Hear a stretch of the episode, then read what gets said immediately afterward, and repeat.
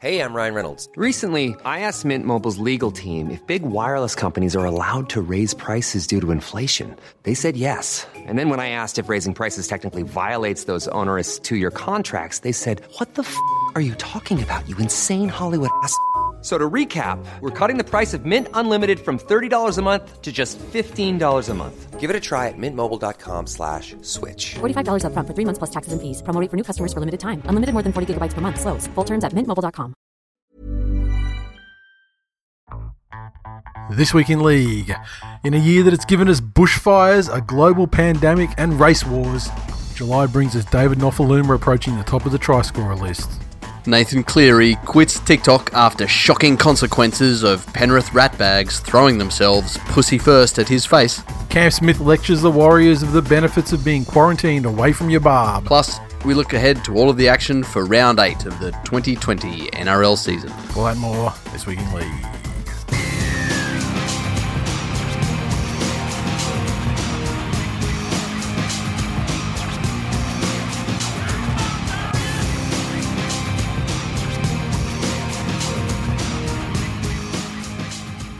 Welcome to episode 357 of This Week in League. I'm Nate, And I'm Jay. the Magnum episode. Yes.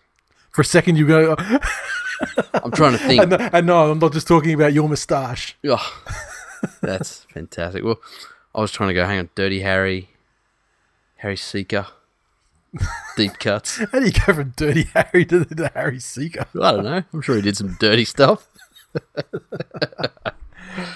Well, Oh, welcome. a- another welcome- fucking hype junior, Harry Siejka. Fuck, what happened? Is he over in Super League? Prob- maybe Yeah. he might be fucking. He might be a real estate agent or fucking own a F forty five by now. Who Yeah, knows? probably. That's it. Uh, welcome to the new listeners. Uh, as always, fucking it's going off lately. Thanks to th- thanks uh, Uncle iTunes or uh, Uncle Apple Podcast, whatever you want to call it. Uh, doing us on- a solid lately. On that note, though, I just want to uh, quickly use the patented stepdad uh, data checker. Beep, beep, beep, beep, beep. We're going to actually have a decline this week because I uh, predict there will be no Knights fans listening to this show at all. Well, because they are they are of the you know the the softer softer underbellies of the competition. Yes.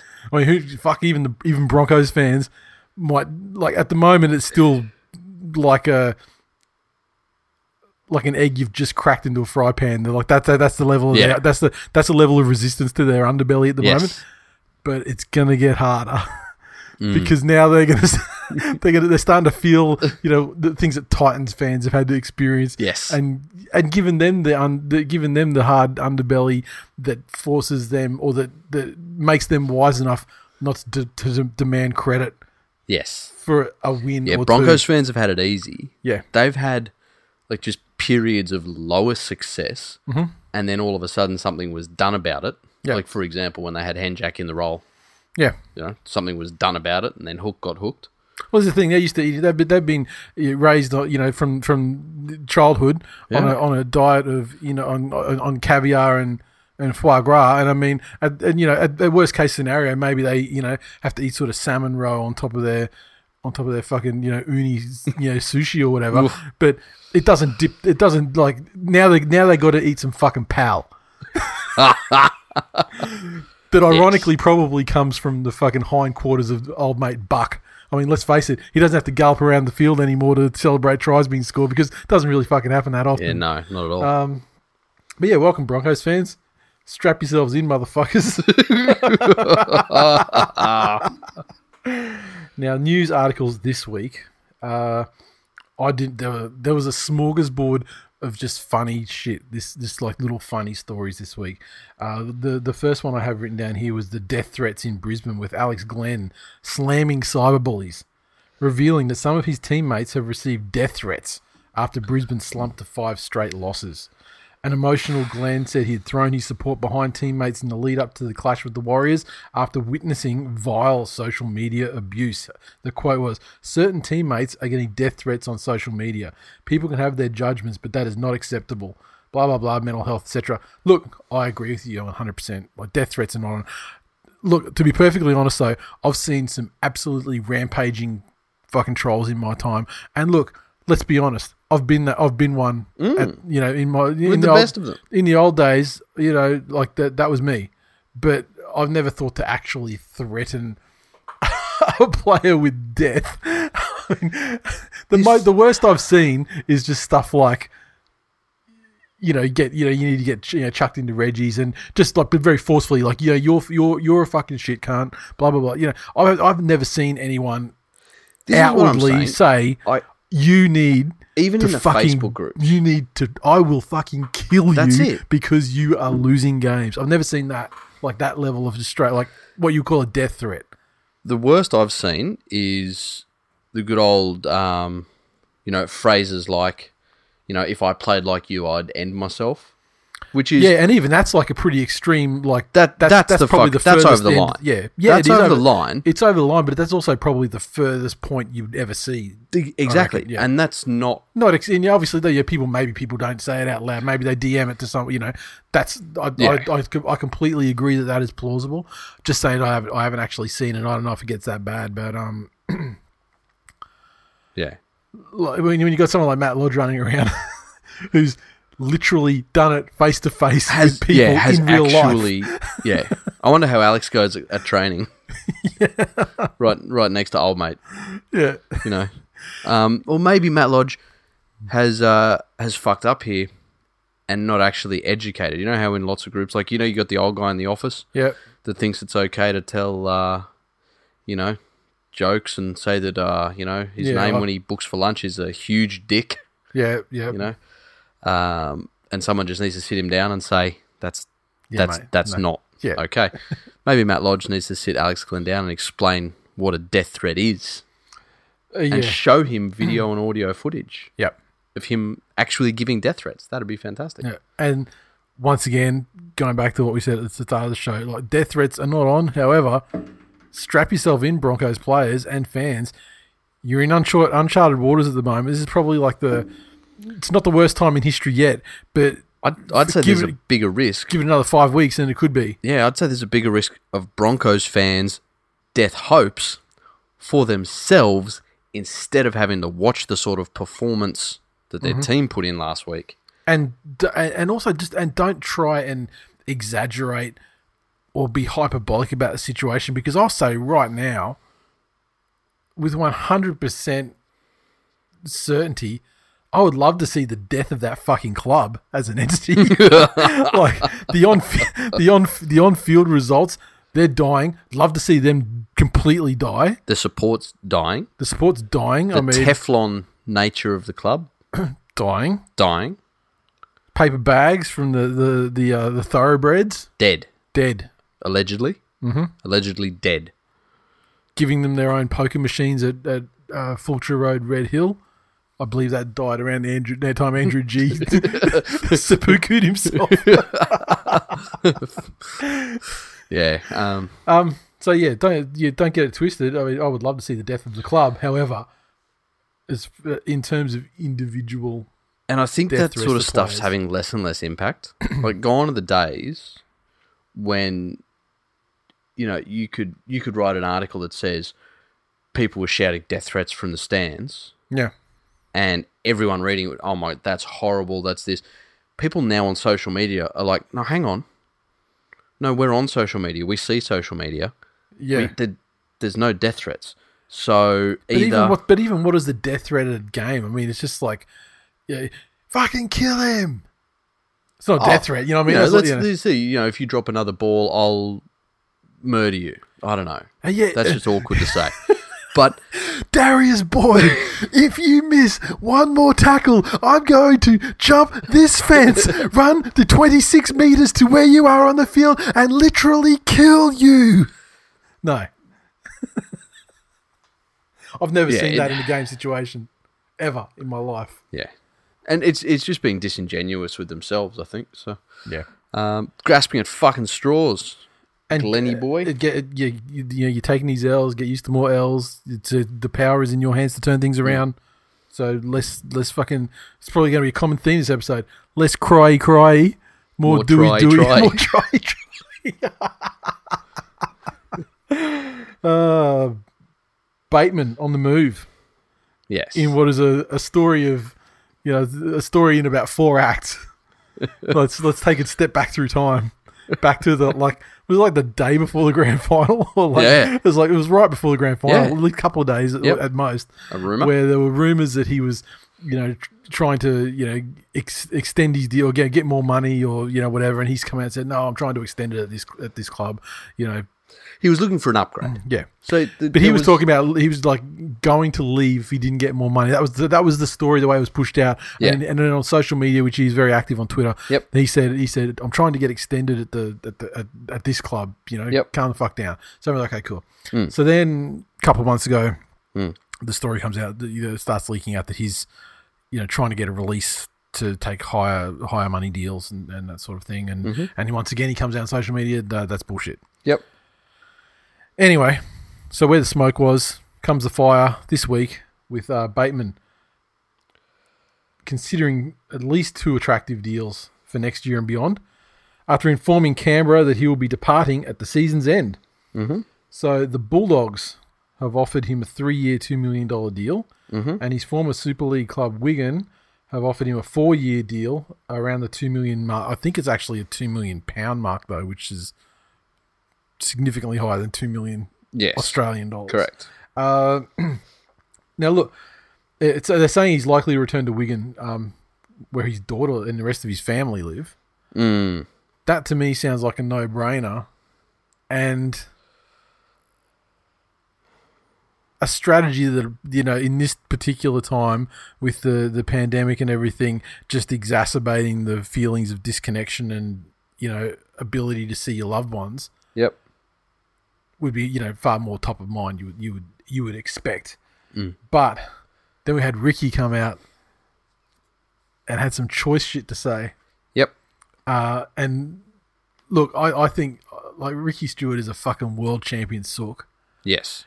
And he's he's done he's done the same thing on coaching merry-go-rounds Yep. as Bateman. He's also had the whole, you know, sacking the sacking in, in Parramatta, turning that place into a shamble with the fucking OHP. Yep. Uh, so he can't really. I mean, I can understand that, he's, that he's, he can be certainly he's entitled to be upset the way this has gone down. And uh, but look, mate, you know, fucking take a look in the mirror too. I mean, you, you, you Yeah. you've had you've It- done your you've done your shit as well. You got to remember, it's very much here Hmm. in the Donald Trump uh, mold, and by that I mean Donald Trump says something at the moment, Mm-hmm. and people in Australia go rubber, rubber, rubber, rubber, rubber, rubber, rubber, rubber, rubber. well, they just need to stop and think that he gives no fucks at all about what anyone outside of his sphere of influence does. The only Yeah. person he's talking to there is the American voter. Mm-hmm. You know, so Not even that, just his yeah, his his base. Yeah. So the only person Ricky Stuart's talking to here is the Canberra supporter. Yep. You know, he might garner a little bit of support from, you know, some neutrals or some uh, some people on the side, but Yep. really, he's trying to soften the blow Yeah, of them essentially losing one of their star a players, negotiation. Now, all this comes down, and I don't know whether people have had a chance to read it yet, but uh, Moses has come back and responded to Ricky's spray. I haven't seen his response because let's before we get into that, the the quality part of Ricky's spray was where he's saying that you know we you know we took the decision to release him from the last year of the of the deal and not play you know not play his game because we don't want to be one of these clubs like the Broncos and the Warriors who have been bent over by Moses Yeah. and we're not going to let it happen here Yeah. which was great. Now Moses said He said a lot of stuff, and he's Yeah. basically, you know, come out, and he's a pretty smooth operator. He's not dumb. Yep. Um, you know, you, you don't get to the the heights that he has in his part of the game without being Yep. shrewd. He hasn't gone in on Ricky. He's done the good old. I've got the utmost respect for Ricky. I love Ricky, but he's not right here. Mm-hmm. Um, but one thing that's interesting is that he does come out and say it was Canberra who agreed to a clause in Bateman's contract that allowed him to revisit his salary at the end of every season. yeah okay Now, I've gone on so much about how, you know, the, there should be performance bonuses. yep And I don't know why clubs don't start doing it. And I think now, if you look at players like Milford and Hunt and other million dollar players who just aren't performing, Yeah. that it would be a fucking smart thing for clubs to do to start saying, I'd love to give players the, the opportunity to earn a million dollars hmm. if they. but have yeah. have the ability to downgrade them. Yeah. just say that, but you know, based on your performance, Yep. if your performance isn't this, we reserve the right to fucking downgrade you. Well, yeah, this is the thing. You, you just don't. You don't even put yourself in a in a position where you have to downgrade them. You've just give them like what the downgraded salary would be. Yeah. That's that's what they would you call that their base salary. Yeah, that's and it. And then you apply incentives on top of that for you know finals, top four, That's it. grand final, win. Know. You know, like other jobs where you have fucking KPIs, and if you Mm-hmm. hit those, you get paid more. Mm. Um, but at the end of the day, it seems like here, Canberra is not like Ricky saying that they won't put themselves in the position to be bent over. They'd already done that by agreeing to a clause that says they'll review his salary every year. They've already done that. Um, But what they have done instead of letting it drag on and drag on in, in his favour the whole you know the entire Yeah. Mm. time, they've just ta- taken control of it and said, okay, that's it. We're not going to play that game anymore. Mm-hmm. Yep. Doesn't matter what happens, you're gone. yep. And now they've and now they've got you know, however I don't I'm not sure what dollars he's on at the moment. I I would also like to see that, you know, because that that also shouldn't put the club in a difficult position because what's going to happen here is they're going to need to replace him, yeah. you know, and they're working under the same salary cap, Yep. and the club that signs him, wherever that may be, mm-hmm. knows that they're going to need to replace him. And so they're going to start to play silly buggers with, oh, yes, well, we'll take him off your hands because he doesn't want to be there, but we can only afford this. And so you'll have to carry, you know, even if it's a, a hundred grand or whatever it is. I think that if a player requests the release, Yep. then it's just done. I think that is the I think that is the case though. You sure? Yeah, I don't think they're going to have to. I don't think they have to carry anything. I think they're actually in an okay I thought there had to be special dispensation for that. Yeah, I don't know. Well, once again, I'm not you know without knowing. We're not player agents. Exactly. Exactly. Um, what else do we have here? I'll tell you what, this fucking Isaac Moses situation. I had heard uh, about a situation where you know where he tried it on at Manly. I didn't know who the player was until uh, yesterday. Mm. The fucking Blake Green is Moses. He had a year left to run at Manly. Yeah. And the reason why we let him go to the Warriors, I mean, because the whole story is, you know, he left the Warriors. They had they were offering him a three year big Yep. dollar deal. The reason why he got to release to go to the Warriors is because Moses is basically like, just be a cunt and just don't turn up to training in the preseason. Fuck. And so it wasn't anything to do with his on field, but it was his off field stuff. Yeah. So I hereby retract everything I said about Blake Green, and uh, his contract's up again too. And you know we'll probably need a five eighth or whatever. And he's the last fucking person on earth. I would have Yeah. my club now. Oh, if you could get him at pennies on the dollar, and if he comes skulking Okay, well, back if- in well, if with he- a little bit of a fucking changed attitude, If he's if he yeah okay so 'Cause he's gotta realise he fucked up. This is yeah this is what this is way off subject. But let's say you're looking for a five eighth next year, Mm. um, and you've got a couple of options on the table. The most unlikely one because I'm not I'm sure he'll get extended before it comes up. Is like let's say Burton, obviously young and like talented. Yep, come you get you get you do if you get him, you do it every day. yep, Then so otherwise, looking at guys that are off off contract, you don't you there's the, you know it's really like more it's more veteran ones. So you go the oldest one on the on the on the books would be mm. like someone like like Maloney, right? Who's f- past it in my opinion, right? Yep. But let's say he's like he'd be he'd be free, and he might want to come back once again after all this Yeah. pandemic shit.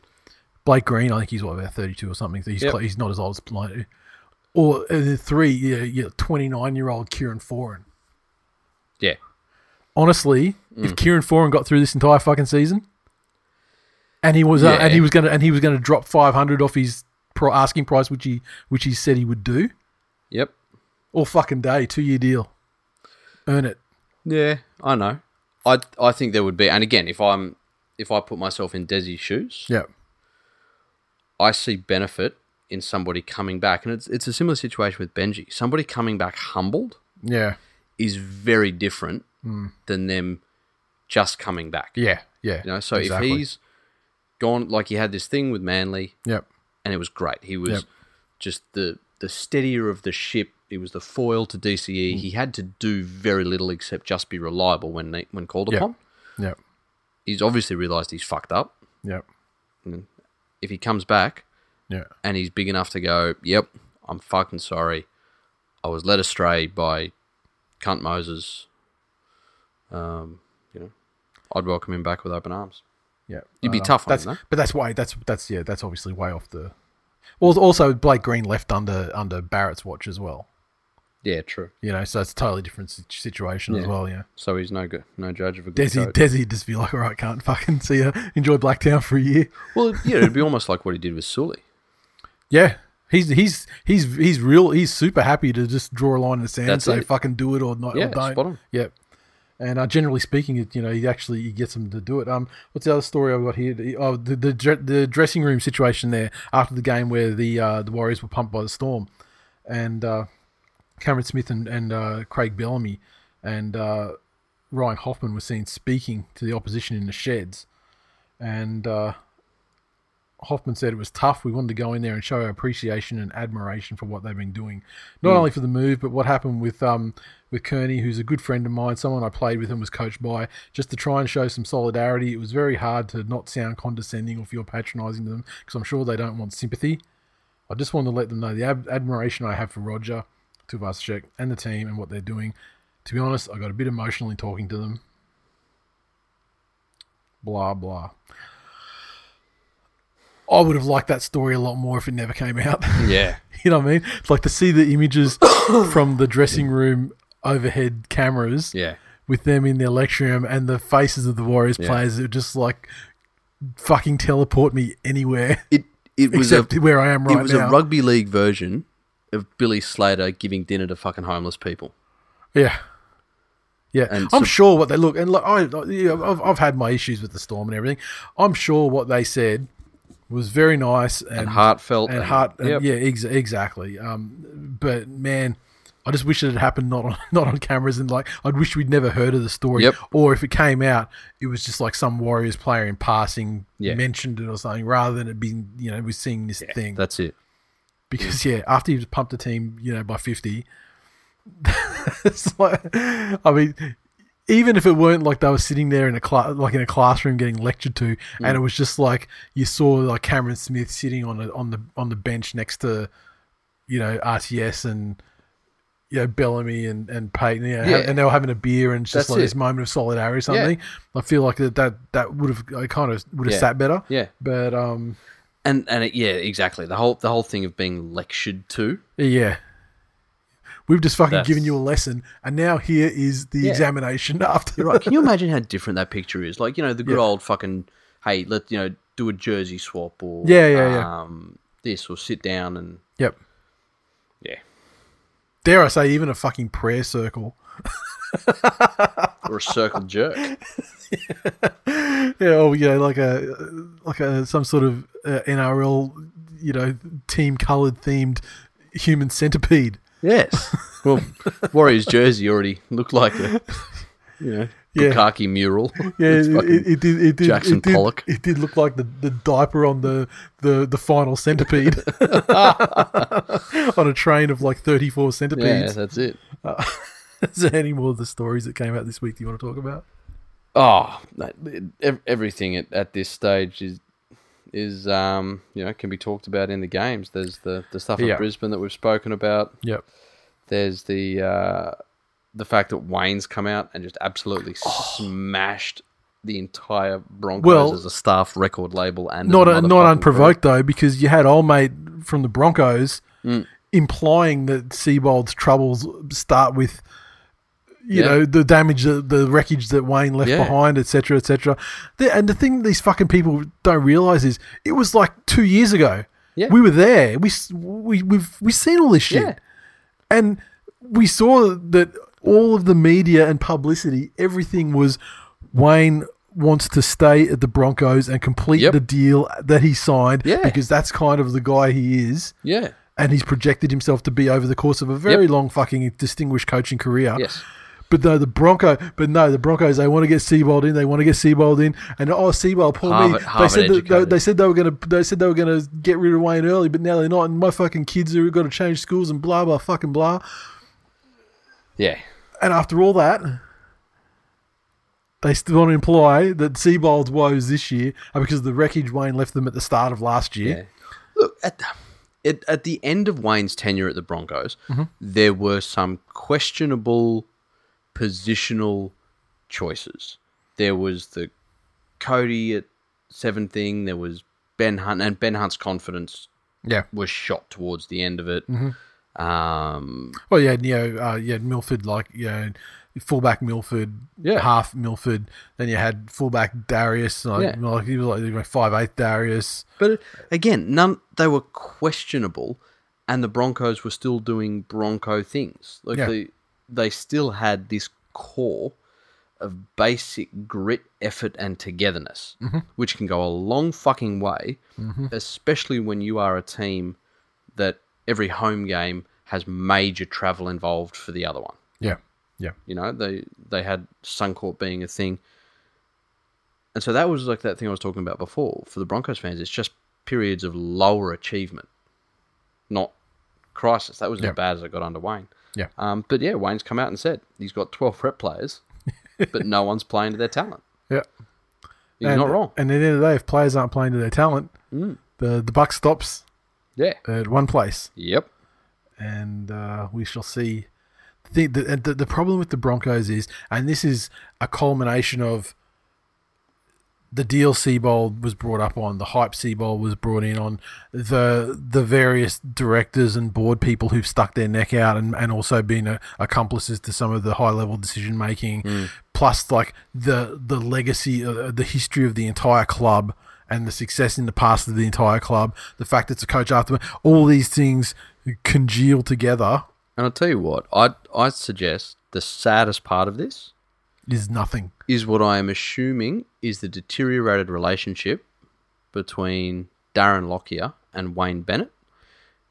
And it just points to what an ungrateful cunt of a human Lockyer is because Bennett made him, was mm-hmm. undoubtedly Yep. a talented football player, mm-hmm. but Wayne Bennett made his career, mm-hmm. shepherded him through every tough moment, guided him through all of the major fucking obstacles that he faced. Literally had situations where either Wayne or other people dove on fucking live grenades Yes. Yeah. so they didn't detonate on him. Correct. Correct. Wendell. um, and and for the fact that he can't come out now and at least out of personal respect say whatever comes out and whatever anyone says to media about this, Yeah. Wayne's name doesn't come up. And it's in his power to, to you know, pass that. Yeah, Edict he's on the down fucking from above. of the club Yeah. and allegedly involved in coaching. But this, this, this is how this is the, like when when Wayne was running the place, it's like when Desi runs a place and when Bellamy runs a place. In that there's there's this powerful figure at the top, and motherfuckers underneath on the pyramid don't talk out of school. It just doesn't happen Hmm. Yeah. because the consequences are fucking grave Correct. for people who do. There's a consistent message that they're all going to pump out, and if you don't, and if you can't do that, then you're one of the people who don't speak. And the fascinating thing to me on this is they say, you know, the old cliche is that a fish rots from the head. Mm-hmm. And if you look at the one thing that's lacking in that Broncos team, because it's not talent, No, it's not potential, no, definitely not. It's not even really effort, because there's a bunch of those guys trying their guts out, Yeah. but they're doing it at an individual level. Yeah, So but there's- there's also some key people who aren't doing a goddamn thing. So, you correct, know. but there's no cohesion in that team. yeah, And then if you work your way up the chain, there's no cohesion in that club anywhere. No. There's the coach who's out there only worried about himself, reminding everyone in his press conference he's got a five year deal. and you're getting all these random. I mean, like Darren Lockyer is not a random person, but I mean, you're getting these random board members speaking to the media as well. Yeah. Who the fuck is on the Panthers board? Yeah, exactly. I don't know. Brandy. That's all I fucking care about. Look, I would assume that Brandy is. Yeah. I didn't know that for sure, but I would assume he is. Yeah. But honestly, otherwise, Mhm. because When do they speak on anything. Exactly. And the same goes for almost every other club. Yeah, that's it. Yeah. If there's anything that comes out of Manly, it's the Penns. Yep. And why not? They fucking own the place. Yeah, Yeah. so It's crazy. rough one. Yeah, okay. So on that note, I think that's probably all the news articles to speak about this week. Mm-hmm. Moving on.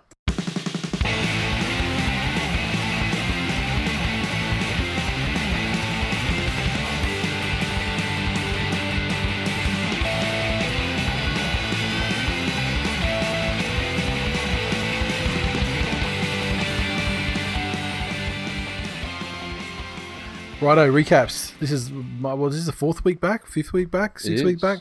I don't know. We're going to try and we're going to try and streamline them even more because, as I say every week, our stated goal was with a regular Wednesday night recording time. The games are literally a week old by the time you're listening to them. They're listening to this episode, these episodes. So we're going to really try and uh, and keep it keep it fucking simple.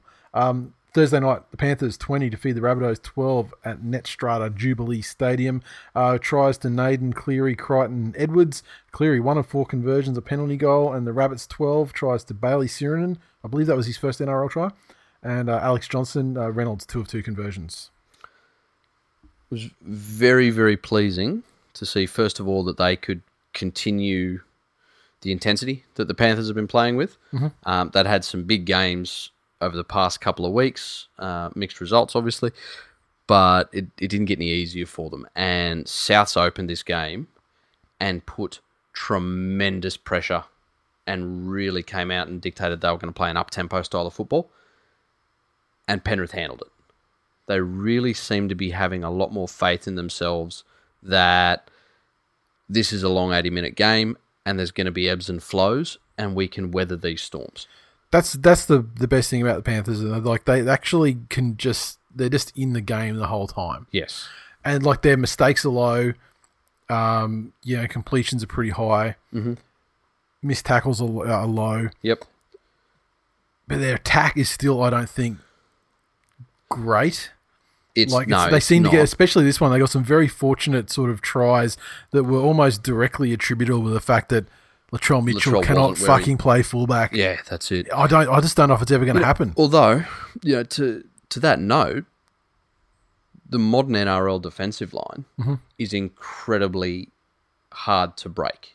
Yeah, You know, especially from close range. yeah, And if it takes the vision for you to notice that the fullback being out of position is your best opportunity, then I don't see any problem with taking it. yeah. Well, no, no, there's no, there's no problem with taking it. But I mean, at the end of the day, the when tries are scored because the fullback is like that's like that, that that image you showed me earlier, like where the fullback is twenty Oh, meters away try? from yeah when Yeah. The, when the fullback's twenty meters away from the play and standing there with his hands on his hips like watching it. He's Yeah. not trotting. He's not. He's not madly. He's not out of position and desperately sprinting to the Yeah. play. He's just standing there like just That's it. I'm I'm like out. like even if Edwards didn't score, I mean. You still, motherfucker. I mean, Yeah. what next? Yeah. Next play. Next Exactly. play. Like, Like, it's unbelievable. And that look, that may have been the problem. Maybe he's thinking, okay, that'll get wrapped up, then the kick will come back this way, so I'm saving I'm being efficient here. I don't fucking know. But that's not how Unfortunately, that's play unfortunately the fullbacks don't get to be efficient. They sprint to one and then they fucking sprint back to the other when the ball shifts that way. You Yeah. know? That's just the way it is. And this was just an unhappy night for Latrell all round. There were Mm-hmm. some bad reads in defence, and there were there was that try too hard Latrell yeah, in attack. Yeah, You know, and like and and some and like being like caught out of position after that. uh, Yeah. yeah, There's there's been those last couple of times, last couple of weeks where he's thrown those like gorgeous two person cutout pass that land Yep. exactly on the chest of a winger, and it's absolutely gorgeous to watch. This was one of those nights where he was going for those, and But yeah, but you know, the funny thing, it didn't really, spilling him out the it, front. It, didn't even really feel like he was even going for those. Like even his involvements were just shittier. yeah, Like, and look, I guess I guess at the end of the day, we probably both expected more out of the Rabbits based on the the results when they'd seemed to have turned it around. But then you look and you go, okay, it was the Warriors and you know fucking Titans Yeah, or whatever. So I, I guess maybe you know maybe they're not. It is interesting that the team that a lot of people, myself included, had anticipated to benefit maybe the most from this six again rule change was the hmm. one with Damien Cook at hooker. And he's done very little. Um, I don't know whether it's confidence. I don't know whether it's game plan. Uh, who knows? But he's he's not decisive. When he was playing his best football, Yeah. he was getting out of dummy half, and he was I am going to go at the defensive line, and it was up to the rest of the team to go with him. He seems to have tailored himself back Yeah. to, to being available for what they yeah. present and, to him. and who's and Which- I mean, if if that's not coming from Wayne, then even if it is coming from Wayne, dude, Mm. watch some tape. I mean, I don't Yeah. want to I don't want to big up Seibold in any way, shape, or form, mate. Like, Mm. believe me, I'm with you. But maybe it maybe it is that just enough of Wayne's attention at the moment, because a big bit of his attention would be going on the trail, Yeah. it'd be going on Jimmy, yeah, you know, trying to get him back into the side. yeah, But overall, just again another solid performance by Penrith, um, made even better by the revelation that Nathan Cleary couldn't fucking see properly and had been in hospital for six hours with a drip because. You know, he had and some, like and, and he had he had like it, pussy it- crust. It, was like a, it was like a staph infection in the, in like the middle of his eyes. Yeah. in the middle of his eyebrows. yeah, And to which I say is, uh, rugby league is a contact sport, so transmission of staph and things like that is certainly possible. But it's not like it's martial arts, or it's not like it's jiu-jitsu or stuff where you know there's rolling on mats and all that sort of thing, where it's you know where it can, and yeah, MMA and things like where it can be a much larger problem. Wash your fucking face, you grub. If you're gonna fucking go diving for oysters in the fucking in the snatches of fucking Western Sydney fives, wash your fucking face, lad. Well, you know what? Maybe maybe it's the uh, the extra inclusion to to medical staff and premises that they're under. Maybe it was a uh, transmissible piggyback in from a dirty doctor. That's my Oh, story. well, that's the thing. They're in the bubble too at the moment. So I mean, it's just there's some dirty cunt in within like that, you know, probably thirty person group. It's And, in the uh, bubble. That's it. We need a uh, need a full genital check to see who was- who was fucking who was teabagging Nathan when he wasn't looking. Um, hit some tweets. Uh, Jason Hogan gave us a Twileague haiku. I don't know whether Jason Hogan's been around long enough to know that haikus generally only apply to hiku. it doesn't matter. Um, but we he- are we are pro the arts. He he played for Penrith once.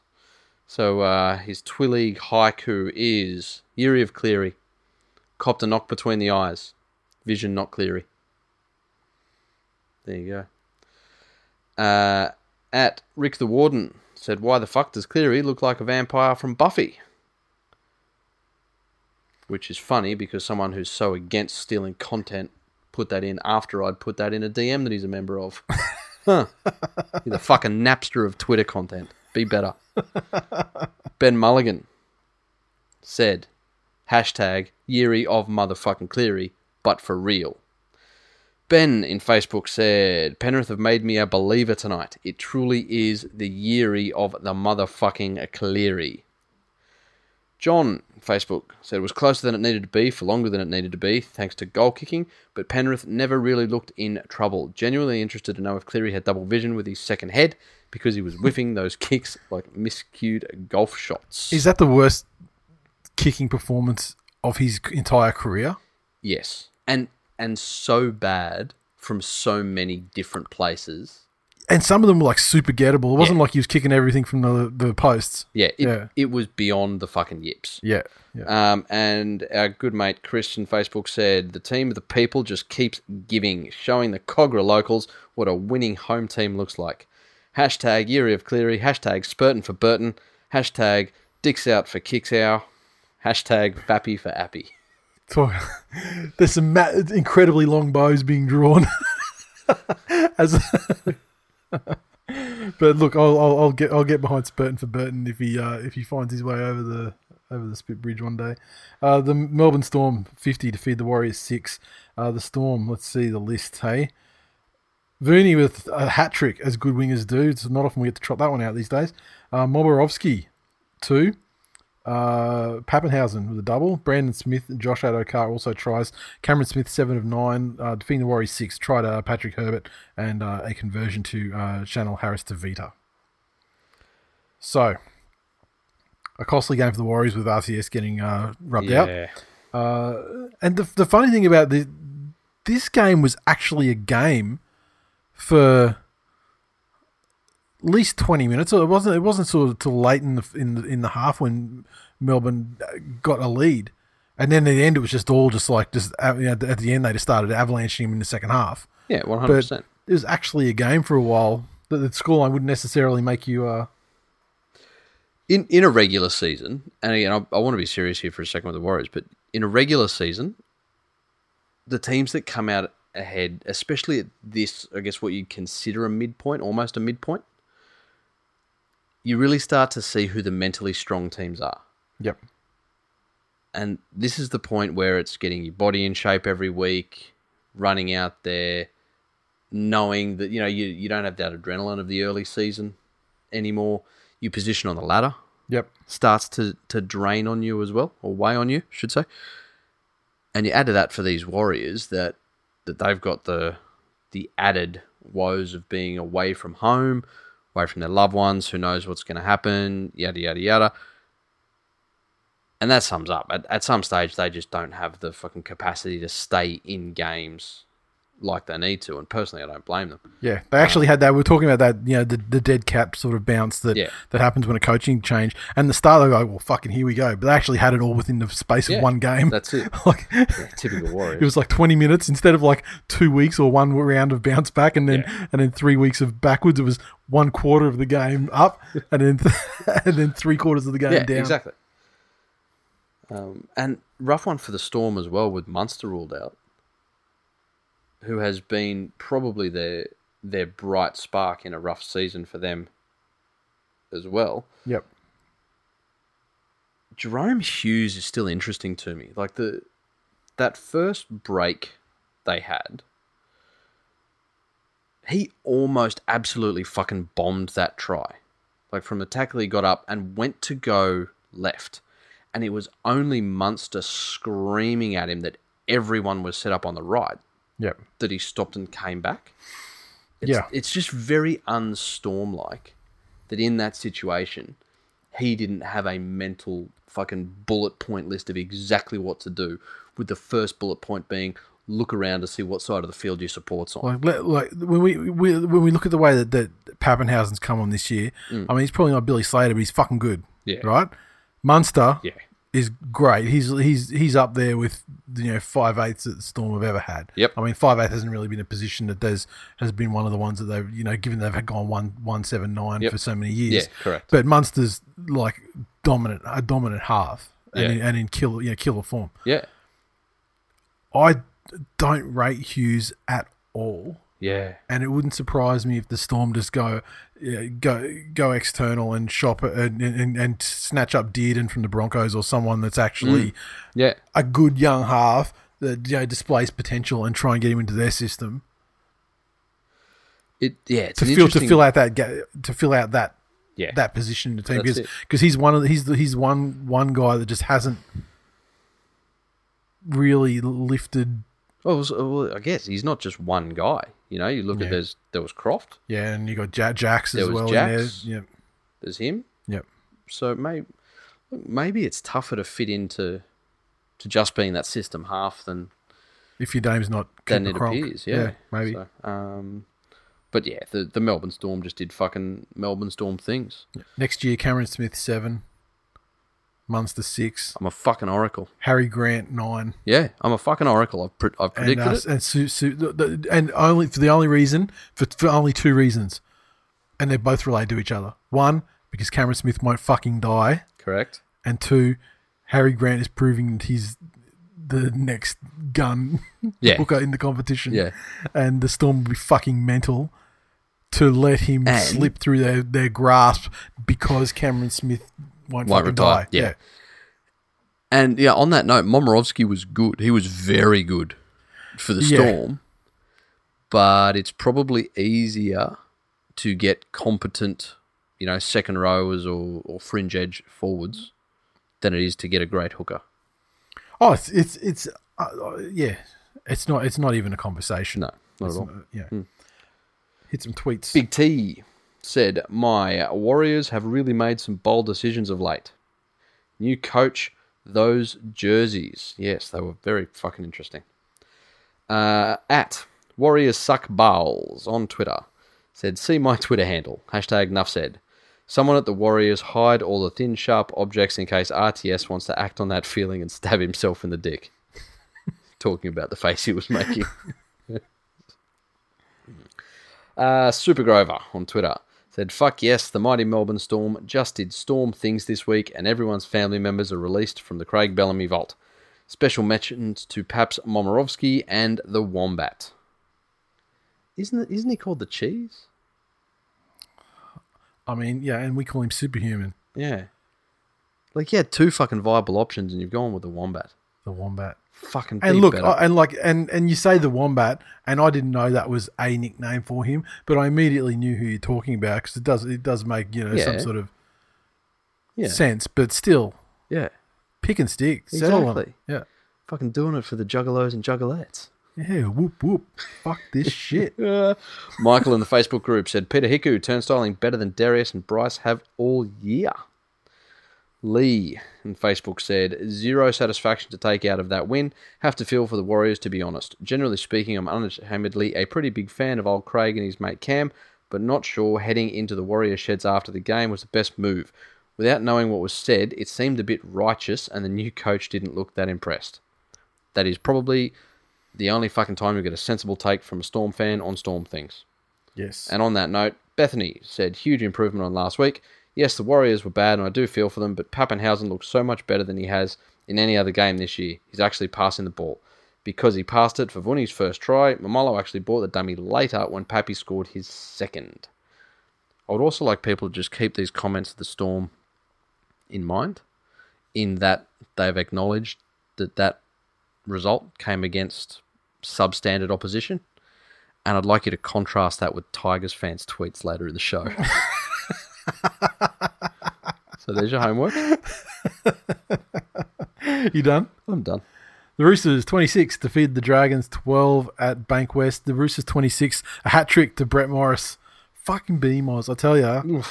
I thought I, I thought I lo- and and by extension his brother, but I thought I loved those motherfuckers in like 2016 or whatever. Yeah. But even now, not even playing for a team that I even like. Yeah. Still, uh, letters also with a try, and Kiri, uh, Flanagan, three of five conversions. The Dragons, 12 came through tries. The Ravalawa and Lomax. Lomax, a conversion and a penalty goal.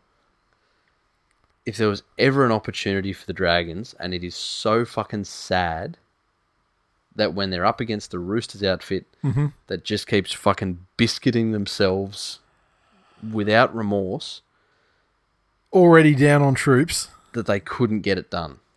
And look, the cre- credit to the Dragons in that they were they were fucking in this game up to their eyeballs for a mm. very long period of time. And it's a credit to the fucking Roosters because I had I had a multi this weekend. Yeah, they required a rooster rooster win, Well, I'll tell you, it was Melbourne, mm-hmm. Roosters, just straight up wins. just straight out wins. Yeah. Melbourne, the Roosters, and the Knights. And the Roosters with a game that the football gods tried to get to fuck up my multi. and the Roosters are good enough to get over that. yeah, you should have Which- fucking known fucking better though. Yeah, I know. I should have fucking known better. Um, but again, the the well drilled teams yeah, know what to do in those situations. They know they're prepared. They know that okay, this is going to be a really shitty eighty minutes, and I'm not going to get as much rest as I normally am. Yep. Nope, let's just fucking get in and do it. Let's get on with it. Yep. And it's that beautiful mix, and it's a credit to their recruiting team of experience and youth across the park. Uh, and yeah, the, the Morris boys are something fucking special. But the where a lot of other clubs would have collapsed, the Roosters just stood solid. Hit some tweets. Cobra Burgers on Twitter. Oh, Cobra Burgers. Yeah. Yeah, him for the while. I know. Fucking come back with a bang. Simplicity. Joey Manu, better than Latrell Mitchell. Yes. Well, he even correct. he even was in the Roosters side last year, Mm. especially the business end of the season through the finals. Yeah, when he turned into fucking like he turned on his final switch. Yeah. just beast moded everyone. Uh, Devon Head on Twitter said one team was brave, oh so brave. The other is coached by a frittata that can't even beat a 15 man squad. I'll let you work out which is which. Oof. JD HD44 on Twitter said Jason Saab is eight foot ten, and I don't think I saw his chicken legs depart the ground once. Would have been better off just putting an actual Saab on one side of the field because maybe Tupou would have tripped over the exhaust pipe or something. Troy on Facebook said Manu with the fuck your coach and your club bomb regather and no look flick try assist. That was fucking pretty. Uh, Nigel said prayers for the Roosters, Twill Nation. Put out your ACLs for the boys. Hashtag battlers of the comp. Hashtag the people's team. Hashtag Roosters knees matter. Oof. Uh, our mate Winston Bunk said, My Dragons are showing heart. That is all that counts. No, No, sir. no, no. Wins count. The two points count, actually. Win, wins are, they literally count. There is a count of them. It's called the ladder. there is no there's no like wild card entry to the finals for the team that has measurably displayed the most heart through the season.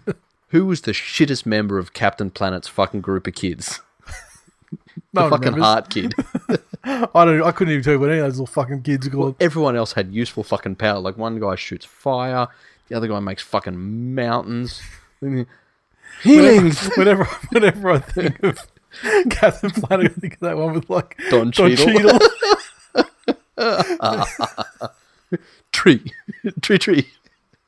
That's like all that comes in my mind. I can't even remember. It's it's blown the original even one out. them, Yeah. even them, all the others are using their fucking powers. Yeah, yeah. And the feelings that comes in at the end. and goes, oh uh, god, Danny in Facebook group said one would have thought that Jason Saab, after weeks of telling the world how fucking brilliant he is, and that if he doesn't get a gig immediately, he'll walk into the starting side of any other club, would have shown us all perhaps just a sliver of his sheer brilliance. But alas, it would seem he is but just a big dumb cunt that likes to beat his own drum. Fantastic. Done. He's the he's the Saab car of people of wingers Yeah. Because uh, less you know. No offense intended, of course, to anyone who owns drives one of those fucking shoes around. You're exactly right because you see one and you're like, I can't remember. I think I heard somewhere that they used to be awesome, but with him it was just him Well, saying you look that. at it, you go, that's it's a it's a it, it looks like a a fucking Dunlop volley with wheels. Why is that prestige? because some cunt pays hundred thousand dollars for it. Yeah, Yeah. exactly. It's like those fucking Kanye Crocs, those Yeezy Crocs, Fucking hell. those foam Yeezys or whatever from last week. Jesus Christ! Uh, the Cowboys 32. Loads of credit. Defeating the Knights 20 at um, the Bedpan up there in North Queensland. The Cowboys 32 came through tries to Justin O'Neill, Kyle Feldt, um, Hamiso, and who actually played well this guy. I, I will get into it, but I shat on him last week. Uh, Clifford and Coen Hess Feldt five of five conversions and a penalty goal. Um, the Knights 20 tries to uh, Hoy, Hunt, Mann, and Shibasaki. Ponga two of four conversions. well, travel was it the travel? I Who just think they, knows? they they're starting to read the papers again, like they did after Origin last year. Maybe Yeah, that's true. The, the- just it's it's like they just can't fucking help themselves when they get a bit of a vibe around them, a bit of a buzz, Mm. and oh yeah, now okay, they've actually proved that they're, they're the they have proven they're the real deal, Yeah, and then bah, sorry with the Knights. yeah.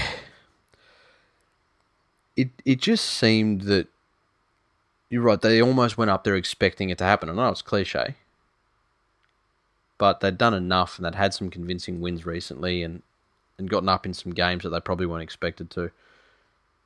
But they went up there and just looked like they were going through the motions. but the Cowboys so fast out of the blocks as well. Yeah. and it was just one of those miraculous games where everything they fucking tried in that first Mm. in that first little spe- stretch there in the first half particularly Yep. it just came off Yeah. and they looked like fucking geniuses Yeah. like the the passing the crisp passing in the backline movements Yep. and just like the selective passes just Yeah. hitting their targets it it is unbelievable It, it's a very interesting contrast in how the Cowboys have responded to pressure than how the Broncos have responded to pressure. yeah And it just goes to show again one of the big studies in sports, and this is a, a study done out of the US, in Harvard maybe maybe, um, talks about team cohesion as Yeah. being this important factor in any uh, high performing or championship team Yep. and gives a whole bunch of examples on how different successful coaches have nurtured that through their team. But one of the things that it does point to is that there are quicker turnarounds from poor performance For teams that for are. teams that are high in cohesion. Yep. Uh, and North Queensland definitely looked a more polished team than they had in the last couple of weeks. And the Knights, you know, they sort of, you know, they didn't really creep that close, did they? I mean, I think they got they, they got a, a try immediately after half time and Hmm. started started looking like a point, but the Cowboys kind of answered that immediately. I think.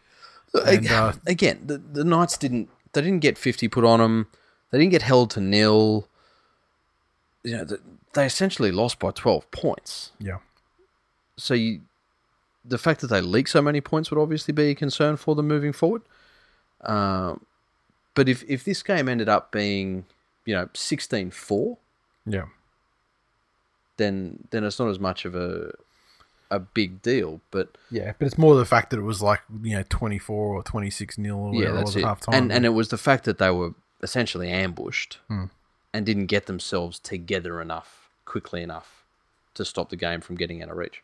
yeah, Uh, on Twitter, Little Buffalo said, "Do the Knights think it's compulsory to play like shit in those Broncos-looking jerseys?" Ha ha. oh that's right. They rolled it. They they rolled out the high vis this week, didn't they? Did That is the dumbest fucking jersey, and the only saving grace for that jersey in this game was that they weren't playing the fucking Tigers like they've done in the past oh in that my jersey. god. Uh, oh, blast from the past. At Egg Council Creeper said, "Ponga, the Cowboys reject is a fucking myth." Hmm. Uh, Sharky Dave on the Twitter said, "Hey fellas, I think it's really important you hand out some credit this week. Write down some peeps' throats. A deep crediting." Hmm. Jamie in the Facebook group said, "Ponga is an overrated coward." Oof. Ross said, "God, they are a hard team to follow at times," referring to his beloved Knights. Uh, Matt says, "Now I remember why we spent so many years battling it out with the Titans for the spoon." Daniel said, "In honor of the mining jersey, the most important part of a fly-in, fly-out job is to fly in." We forgot that. Ha ha ha. And we'll give the last word to Troy. How good is rugby league? We're back. Premiership favouritism has skyrocketed. We've now beaten the Titans and the hype train. Doesn't get much better than that. There you go. If you're going to be happy for anyone, be happy for him because I mean he always fronts up and cops it Yep. when the That's when the it. Cowboys lose. That's it. Uh, the, the Titans. Speaking of Titans, the Titans thirty defeat the the Broncos twelve at Suncorp. Hmm. Um, the uh, Titans had uh, double to Don. Hmm. Uh, Ash Taylor, Lasone, and Sami also with tries. Ash Taylor three of five conversions and a couple of penalty goals. The Broncos twelve came from tries to Ben Teo and Herbie Farnworth, and Farnworth two of two conversions. Well, talk about an ambush. There was one team Yeah. that came out and was definitely up for this one, and one team that looked as if that they had no understanding of the current dire straits that they see their club in. Although in this game, you know, one thing about this game was they, they the Titans didn't blow them away, and they kind of stretched it out towards the end a little bit. Hmm. I mean, it, was, it kind of felt like it was a game for the most of it. You know what I mean? Like it, it didn't feel like the Broncos were completely out of it until until like you know sort of the last fifteen. But um, There were a couple of times where it was it was apparent, or you know, to me at least, you know, uh, things like the Don try. yeah, um, in in games like this where you're really needing everything to go your way to keep yourself in the game mentally, stuff like that just breaks you. yeah, And and the Titans just did enough right so that they had opportunities like that present to them. Ash Taylor slowly, like it's only incremental steps every week, but he's slowly getting the mojo back. He is, well. but he's also showing week on week why he was in no way deserving of the fucking Rookie of the Year award. Or the or the million dollar price tag or however much they're giving him down there. Yeah. Yeah, that's true. Um, just little things in the Broncos, you know. Like, can can you explain to me the official ruling on challenging on a captain's challenge? Is it ten We- seconds? Is it thirty seconds? It's like ten, isn't it? Is it? Yeah, it's like Yeah. it's quick. Yeah, you don't. Yeah. I don't think you, you haven't done it very long. But for Alex Glenn to miss things like that, Uh, Yeah, you know, yeah. um, and look, at, at some, you know, if if it's unsighted to you and you can't, and and the Channel Nine or whoever or the ground, you know, where they they don't oblige you by very quickly showing a slow motion replay of what Yeah, happened. yeah. Uh, and the oth- and the other thing is, it's because it's it's quite a new thing. there are some players who you see jump up from something happens and they jump up immediately like, Oh I didn't God, do how it. could you? I didn't do it. You've got to challenge that shit. Yeah. The thing is, I don't. Excuse me. I think in many cases, I I don't think they're a play. That it's like when players jump up celebrating the scoring of the try and they clearly Yeah. drop the fucking ball. I Yeah, mean- yeah, yeah. I mean, like whether they actually believe it or they're trying to sell it or they just don't know any better. Which is a, It's a not. part And of the if you don't game. see it as the captain yourself and Yeah. go, "Holy fuck, that was egregious," Mm. It's a massive leap of faith to actually go, go based on the reaction or the Yeah. or the the demands of a player on your side. here's the thing I challenge anyone to jump up in the air, Mm-hmm. right? Try and catch a football. Contested against somebody have, else. Yeah, have three other blokes Yeah. jumping and knocking different parts of your body, Mm-hmm. and then get to the ground and have someone ask you, "Did you touch the ball?" Yeah, to who who or how many uh, how many of the eight arms that Yeah. are in the mix there? That's it. How many touched it? That's it. Yeah. So, um, but it was especially stuff like when Don scored his try, they had a man in the bin. That's heartbreaking. Like it's bad enough if you can't take advantage of an extra Yeah. man and put more points on. Yeah. But to have them score against you in that situation, It's the ultimate. And you know the only thing that makes that better, it was just before half time. Geez, wouldn't it be nice if they went in and there was a coach in there that had a good rapport with his dressing room and knew exactly what to say? Yeah. Uh, no, they didn't have that either. So Now I saw a thing today saying Anthony Don, uh, a couple of years ago, maybe 2018, had a big money offer Mm-hmm. from the Tigers, mm-hmm.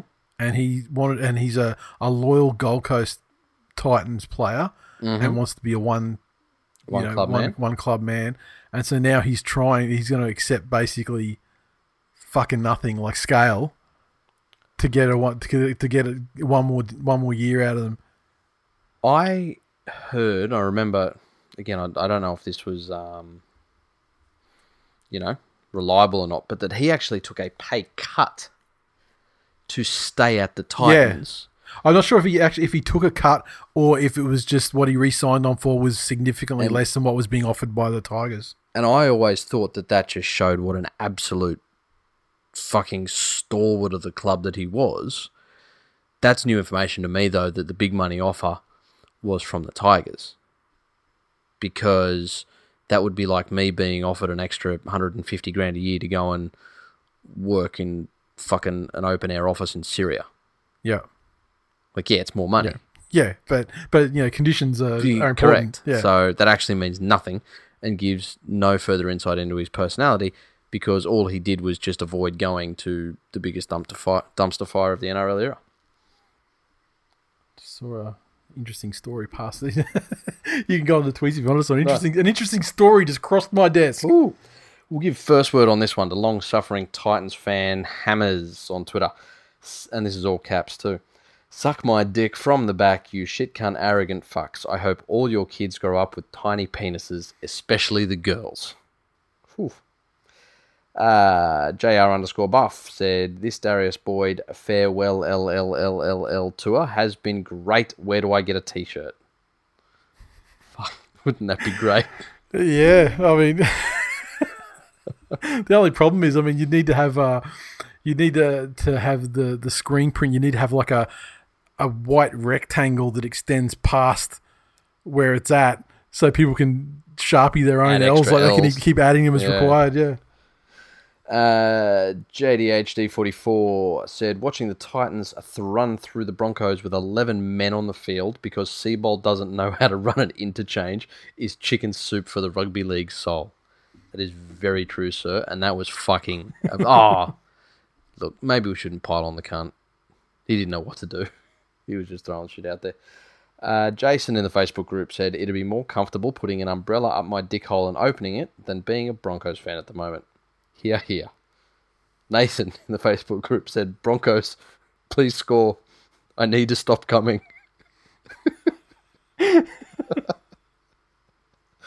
Michael said, The Broncos have no fucking idea out there. When Fluffy is your best defender, your team is fucked.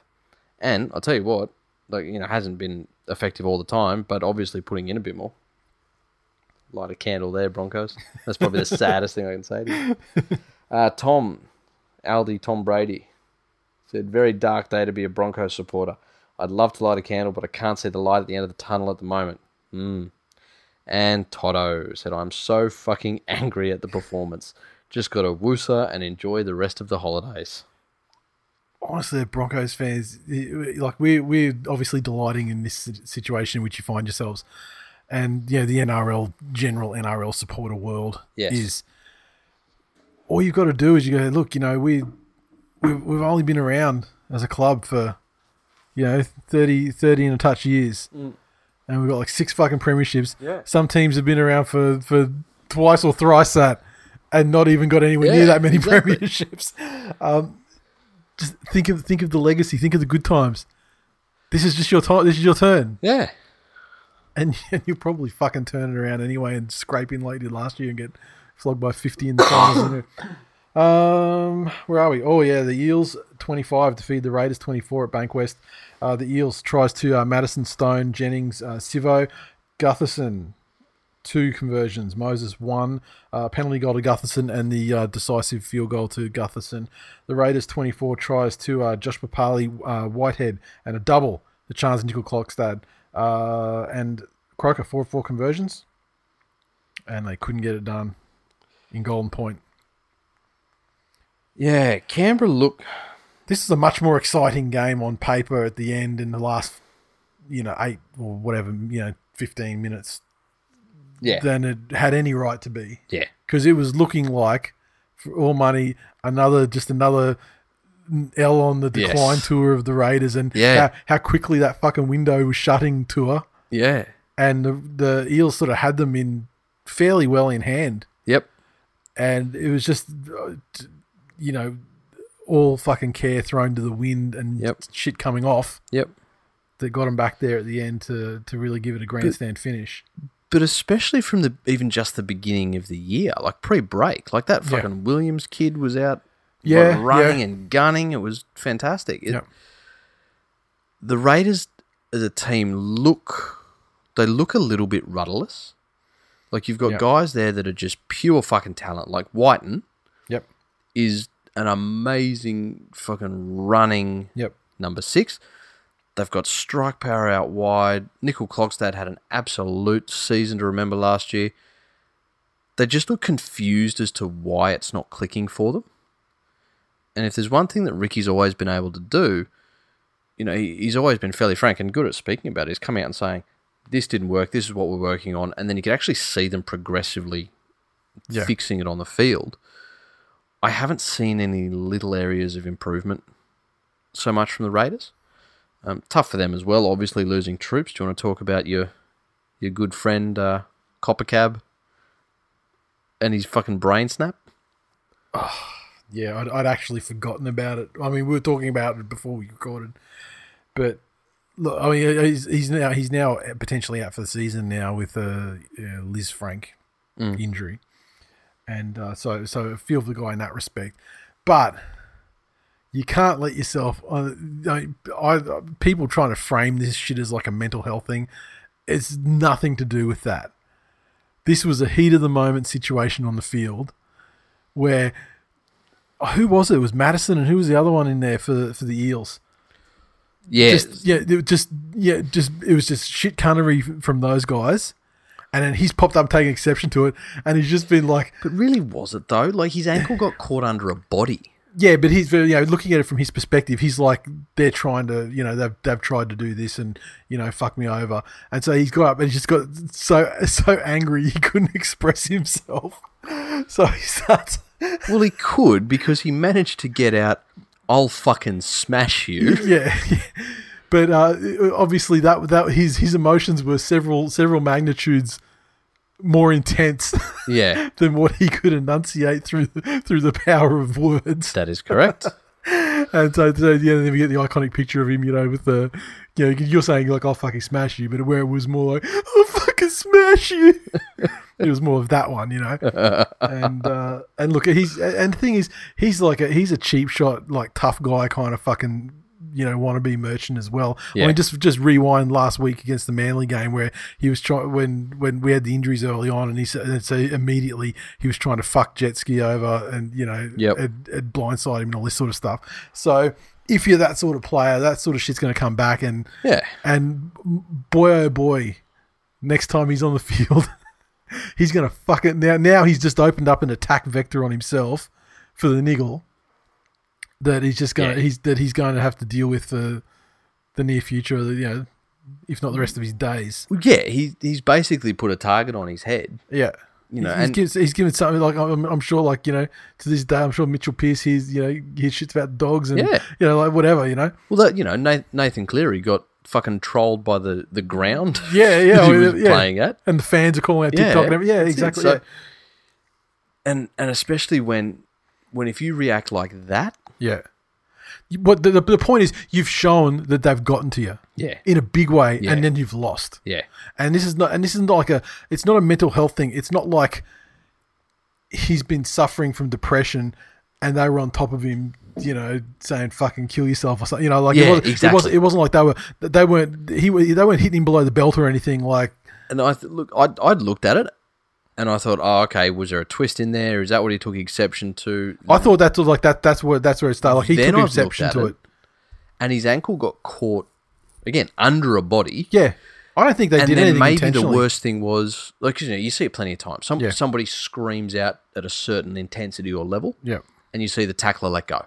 yeah, I thought that what he'd ended up taking exception to was the fact that they didn't, that they kept trying to go on with. it looked like they were kind of hump. That, that, that- I mean, uh, to me, I just thought they were just they were, they were kind of humping him a bit. yeah, that's it. Which, which again, it, it's a it's a shitty thing to do, But you don't know the guy's injured or anything either. I mean, like I'm not going to say they knew. Unless he's on. screaming out my ankle, my ankle, or my leg, my leg, my leg. Yeah, Um, fuck, who knows? But yeah, yeah, he's got a fucking target on him.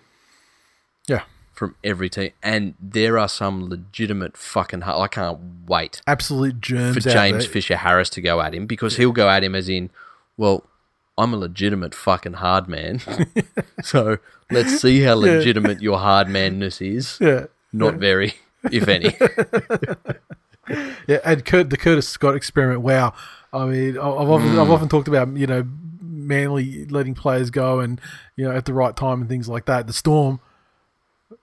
They've had to lose players in more of the prime of their life, I think, just through salary cap constraints. Yeah, But Curtis Scott's going to be one where they look back on it and go, "Wow, we Yeah. fucking we absolutely nailed the timing of that to the to the absolute minute yeah, of getting rid of him off our books." yeah, Because fucking how many tries came through him? Not this game, this season. Like just he is like a the ultimate. Because remember Yeah. Canberra, the whole they, they built on. Like, they, they built solid. their, they built their premiership campaign last year, Mm. a grand final campaign on tremendous defense and ceasing the choking. yeah, That was that was how what what they what they built it on. And this year, I mean, like the choking's not a thing. They're not in the games at that time of the game to even fucking choke, really. And this you certainly couldn't count as that. I mean, but the defense now is just so much softer.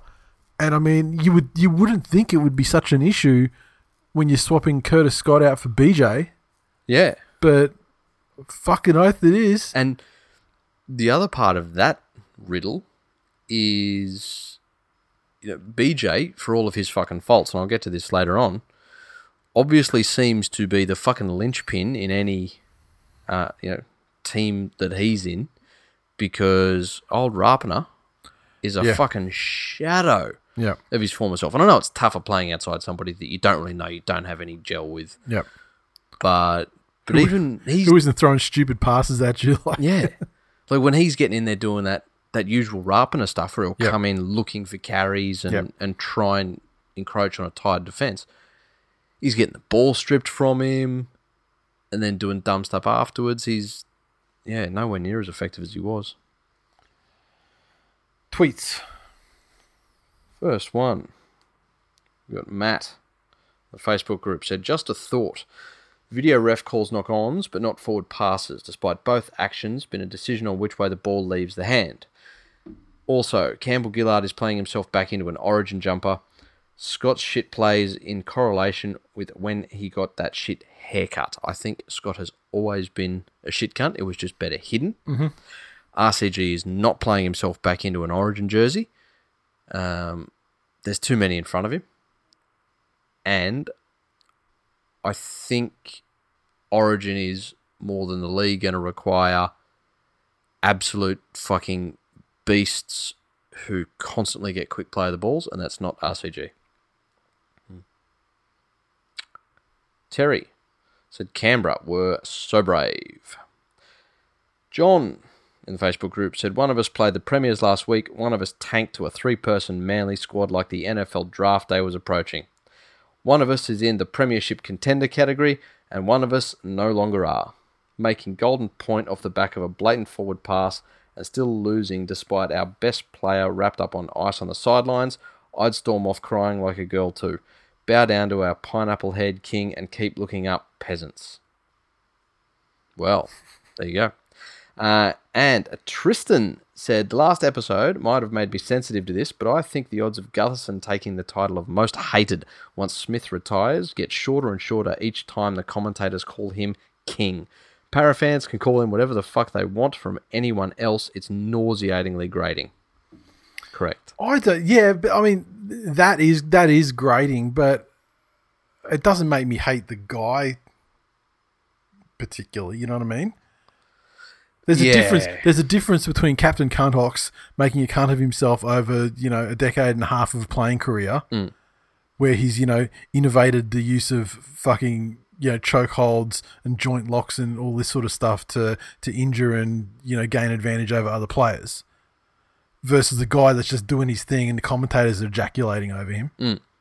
So Exactly. I don't hate the guy. I don't. I, I don't. I don't think. I think there's going to be plenty more hateable people once Cameron Oh, Smith's yeah. gone. There's there's plenty, there's going to be people out there. Oh, yeah. Fucking Corey Horsburgh. Yeah, exactly. That's for one. Exactly. like, oh God, you know, It- fuck that guy. Does he come? Oh God, how do you come back from that? I don't know. How do you come back? I don't know, but I said last week, I said I wish Hudson Young would come and gou- gouge my fucking eyes out, so I didn't have to look at that ugly red-headed pig monster again. and let me tell you, it like him with his crying face, hundred times fucking magnitude worse. just, just disgusting. Like I'd rather, I'd rather, I'd rather fucking lick Nathan Cleary's fucking forehead. Look at that cunt. Uh, are you done with the tweets? Yep. The Cronulla Sutherland Sharks 40 defeated the Mighty Manly Seagulls 22 at Central Coast Stadium. The uh, Sharkies had uh, double to Katoa. Um, Hamlin, Uele, Ramien, Dugan, and Goodwin, oh, and Blayke Brailey with tries. Johnson, six of seven conversions. Manly's 22 came from a double to Addin Fonua Blake.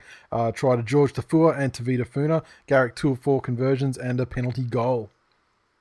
You can have your say on this one in the interest of time. All right. Fir- well, fir- first things first. I give credit to the Sharkies. I mean, they they played uh, they played very well. Um, you know, you can only play who you're up against, but I think that this was a a, a failed experimental fucking week from Desi, and I don't know why because it's a shortened season. You could probably should should value every point as highly because you know just if you're dropping games, I mean, it's just you know you need your two points to make sure you get into the finals. But just the weird fucking after Brendan Elliott last year was an absolute king at fullback, and like he's he's not he's not he's not brilliant, but he's safe as fuck. He's as safe as any fullback. I mean, like mm. he'll take the high balls. Yeah. He's in position when shit happens. He cleans up Yeah. shit in the end goal. I mean, you, he does everything you want. So then for like a last minute, well, I mean, last minute in terms of the team sheet, you know, switch around and putting Garrick at fullback. I just don't quite understand why because you had Sully out already, and so then you had Garrick on the wing. So to weaken, not not to weaken, but to to put an unknown quantity into fullback, and then put two unknown quantities, uh, an unknown combination on the on the left hand defensive side, right hand attacking side of the field. It just seems fucking crazy, like to weaken two areas when you really only had to just do a, you know, just put Elliot straight in and you know go, you know, go from there. If only you had a sexy good bloke as attacking coach. Well, that's the thing. I mean, we were even talking about uh, about Penrith. The one thing I was saying is not there yet is the attack. It's the rest. Everything else is working great. So, so maybe if Ivan took care of everything, maybe you'd be scoring forty points a game. You never know. And then the thing, maybe that's it. Maybe Trent needs to spend more time on football attack and not getting fucking Nathan to attack the poon. But and, and then the, the net result, the net result of the of you know having two players that have never played in that position on the field for Manly before, in that, it's five tries on that in just through those two guys. Yeah. And I mean, considering the, the margin was only two legitimate tries, because holy fuck, that last try, who fucking scored it? Was it Brailey? That bullshit when Wade Graham fucking tackled Curtis Sironen when he was going to get when he would have clearly.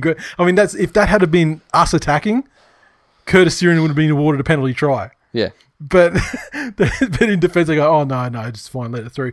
But look, honestly, uh, given the, the the the challenges of the reshuffle, I mean, they scored points, plenty of points easily. Twenty two points is enough to win any game. It was just the defence was fucking atrocious, and just the attitude in general. And I feel like it wasn't a short turnaround game, but it was it was like a short turnaround game. Like I hear that because of the the Canberra game the week before, where they had to play like you know half the game with you know three less guys and like the whole game with two less guys. Um, they didn't train until Wednesday, so I feel there was just that general sort of fl- the attitude and flatness that you get after like a short turnaround game that contributed to, you know a lot to it as well. But um, you know, credit I give full credit to the Sharkies, and um, but let's hope that Desi is finished his fucking experimental thing. Just put Big Dick Elliott in fullback, mate. You got Sully back this week, so then that way that side, that Garrick and Sully on that side is restored to its normal combination, and basically it's only just the fullback position you got to worry about. Um, and yeah, we'll, we'll, we'll, we shall see because I do like Lukafuna. I mean, he had one of those. He's proven that he's a finisher now. I mean, he had one of those tries where he's had to leap from five meters out and he gets launched out over the sideline from five meters out and finds Just a way to go, go, gadget glide, arms yeah, glide through the air Yeah. and just sort of put it in the corner and Yep. everything. So, I mean, he's he's definitely you know uh, a player of the future for the the wing or the center position. But um, yeah, we shall see. I mean, and the fucking the only other thing I'll say at this game is, and look, I'm not giving anyone anything. I, I understand. I'm not fucking reinventing the wheel here by saying this. Fuck Braith Anasta is a dumb cunt. Oh, the one game that I will always watch with commentary on is the fucking Manly game. And that dumb cunt said at halftime or in the course of in the course of the commentary of the game, the team as named, the 17 for Manly, yeah. Was Brendan Elliott in the one, Yep. Garrick in the two, and you Yep. know, and so on, right? And Funa, oh, uh, oh yeah, and then no, sorry, yeah, and then so then he, then when they ran Garrick as fullback and Elliott in the in the centers, he actually said, "Oh, you know, these late changes for like, Jesus Christ. they don't." I, I'm sure that Desi didn't just fucking spring it on them as they were about to Yeah. try. It, it's the one thing I've said it before. I've had to put the volume back on yeah, just for the six again calls, just Yeah. to know when they're coming, because it's you actually get the sound from the ref before yep. you get the visual. Before the it, it takes quite a while for the thing to go. go. That's it. The- What I usually little watch red for when, I, bar. when I'm not watching on the um when I'm not listening to it, sorry, um, you, you sort of because they have the tackle count up there or Yeah. like high sense or whatever, and then when you see that retracting, you know it's coming back out. Yeah, again. that's it. Yeah. Um, but yeah, fuck, Braith Anasta is just What a punish! yeah. But on the tweets, Simon in the Facebook group said, For some reason, I don't feel as angry as I should with Manly losing. Titans butt fucking the Broncos have taken the edge off and left me glowing. Jesus. Uh, Sharky Dave said, Manly lost Turbo but brought in a new player who bought a whistle and tried his hardest to give Manly the game. But the good guys overcame all the adversity and came home with a great result. After you fucking got about fucking 606 against nil, fuck out of here. James said Moylan and Townsend made it look like capable footy players rather than handy capable ESL cunts. This is fucking unacceptable. Isaac on Twitter said, Ah, good stats. And he sent in a visual about the Sea Eagles for the past two seasons with effort face and without effort face. Yeah, unfortunately, that's that stat I had a look at that. I did see that, but um, and I would have brought it up and given it some clearance, except for the fact that with about six of the fucking games last year, there was no Cherry Evans and there was no Walker for about five of them, and so those. those So what you're saying is that he's not your club man to build a team around. He needs a supporting cast with him. Well, what I'm saying is, Hmm. it's like they're not just like it's not just oh without Turbo. I mean, those games, the ones last year especially, were without a number of players. Yeah. So Yeah. that's all. I'm But saying. it's just the fact that it's just the way. It's just him- it's just the mani- it's just the manipulating manipulating statistics to try and It prove an agenda. because they're saying that your win percentage with him, or sorry, without him, is actually 35.7%, whereas in 2020 it's 0%. So can only get better. Uh, Mitch in the Facebook group said, After a few tipsy topsy upsets this round, it's refreshing to see the better team win. To be completely frank, the scoreline flatters those merge merchants manly. It was a complete demolition job until Cronulla took mercy on their opponents and quite rightly put the cue back in the rack. It beggars belief that the Canberra Raiders had so much trouble with this toothless side last week. Oh well, they have the luxury of racking up experience before being eviscerated by this side in round 20. It should go without saying that the standout performances were by the Sharks' usual suspects Moylan, Townsend, Johnson, Dugan, and Woods, all stepped up in a game that, in all honesty, I wouldn't have blamed Morris for resting them in. I know it's a gimme for the Sharks, but I'm still proud of them. I'm also worried that the easily triggered Merge Eagle fans will be too quick to throw the coach and captain in the scrap heap. Get behind your boys. There's still a couple of winnable games for you this season. Oh, can I actually just say one more, one more thing I forgot? Yes. About this game. Um, we have like the, the Steve the Steve Rogers Cup that you know that is applied to like Manly versus Sharks games each year, hmm. and so um, yeah, I hope the Sharkies can find a good place to hang that award. Just let it sit. Hmm. It'll land. Hmm. It'll land with others. It'll land where it's supposed to. Uh, and the final word on this one goes to OG Ben in Facebook says V'landys needs to bring in a new rule. If your team makes Chad Townsend look world class, you should immediately fold and remove from the record books due to fraudulent existence. Chad Townsend didn't look great. There was all Moylan and Shaun Johnson though, and Katoa. Yeah. That's it. These people just want they, they they just it's like they want to suck Chad's dick, and so they're just trying to find any excuse to do it. You don't have to have an excuse, guys. Just jump on. just chow down. Um, the Tigers 34 defeat the Bulldogs 6 at Bankwest. Uh, the Tigers tries to Harry Grant, a double to Talau. Um, BJ Leilua, a double to Nofoaluma, and uh, Dewey with tries. Mbye, four of seven conversions. And uh, the doggies uh, try to Reimis Smith and a conversion to Jake Averillo, excuse me. The game pretty much went as expected. The the dogs get in and, and have their world absolutely fucking crushed by having their best player crippled within the first couple of minutes. You know, they, they looked at a different team, especially in defence, with Hoju at uh, at fullback. But the football gods came in and fucking took him off their hands. Um, the Tigers put in probably the the most complete performance that I've seen from them this year, albeit against you know very under strength opposition. But it was interesting to see them get a run where they had a little bit of uninterrupted playtime. Um, I, t- to be frank, I didn't think Reynolds would have the impact that he has, and I whether it's just he's had energy. I, you know what? The impact. I regrettably, uh, I've been looking into the because we you know we love Benji, and I have been I've been you know watching. I went through and watched the fucking the extended highlights of every game Mm. this season, and his defense was pretty fucking bad. Yeah. Like I, I, I- I will concede that in retrospect, and I think you know what that's what Reynolds brings to the team. Just that mm-hmm. he doesn't let fucking tries in. Yep. That's and and I guess if he, that's all he does, then I, I guess it's you know kind of it allow it allows you know Brooks and, and Harry Grant to do things uh, and to do what they're doing. yeah. And that's the thing, you know, Benji was obviously instrumental in most of their tries for the beginning of the year. But if they've got a solution that stops them leaking, yeah. you know, whilst whilst allowing the freedom of other players to create, then that's that's the option you go with. And how dare I mean how dare Madge try and take the Tigers away from their historical fucking birthright and legacy, which is to let in thirty points and score thirty two. that is How correct. fucking dare? That is correct. Uh, Shabugan on Twitter said, "Is Mbye the new Gandalf? He does not like passing, does he?" Uh, proud Bulldogs fan GT351 underscore John says, "I preferred the time earlier in the year when the NRL was not on. I didn't miss the NRL, and I certainly didn't miss these shithouse efforts. Everyone that disgraced the blue and white jersey tonight, give yourselves an uppercut. Bring COVID 19 back now to end the shit season. Uh, the real Ince Robbo says six is just an upside down nine, but I'll take it. Jason Hogan on Twitter.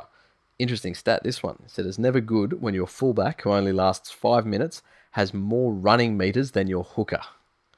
I know Marshall King spent some time in the centres, but it's not good enough. It's fucking not. Uh, said Holland couldn't catch the Rona on the Ruby Princess. Terry said, Why is Adam Elliott the best option for a dog's attacking kick on the last tackle? Fucking disgraceful to lose like this. The whole side can just fuck off.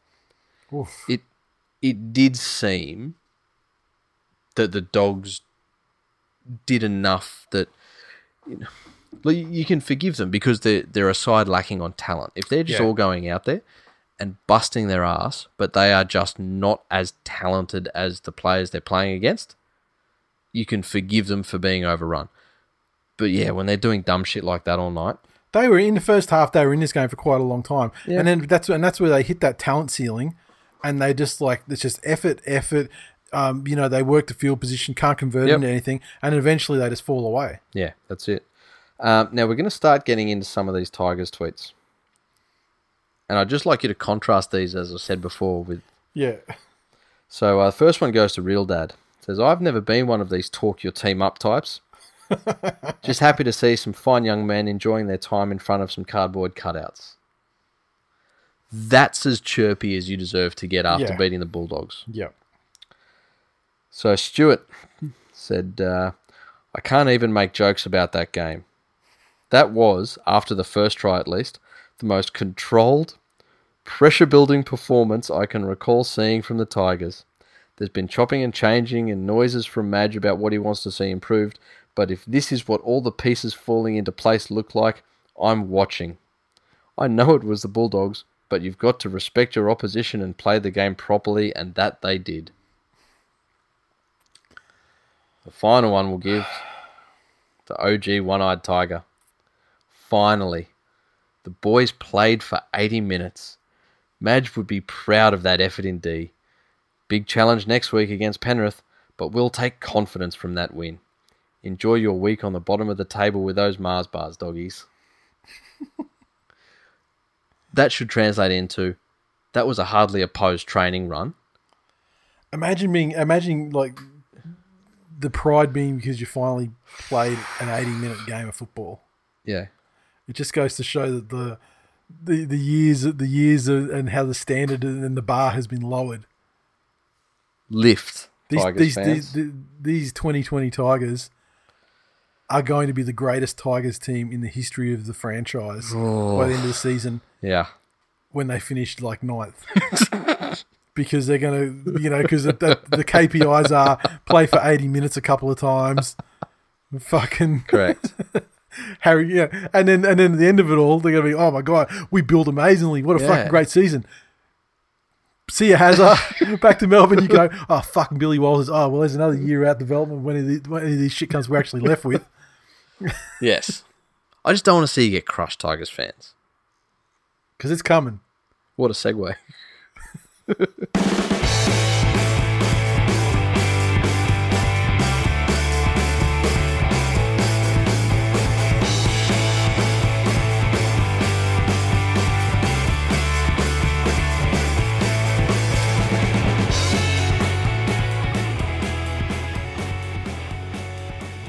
Right. Okay. Previews: Melbourne Storm versus Roosters uh, Thursday night at Suncorp Stadium.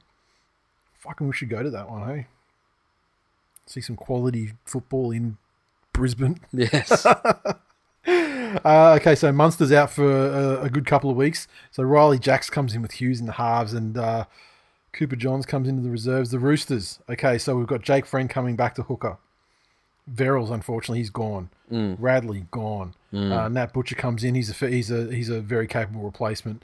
Uh, Teddy's back at fullback. yep. So that moves Manu to centre.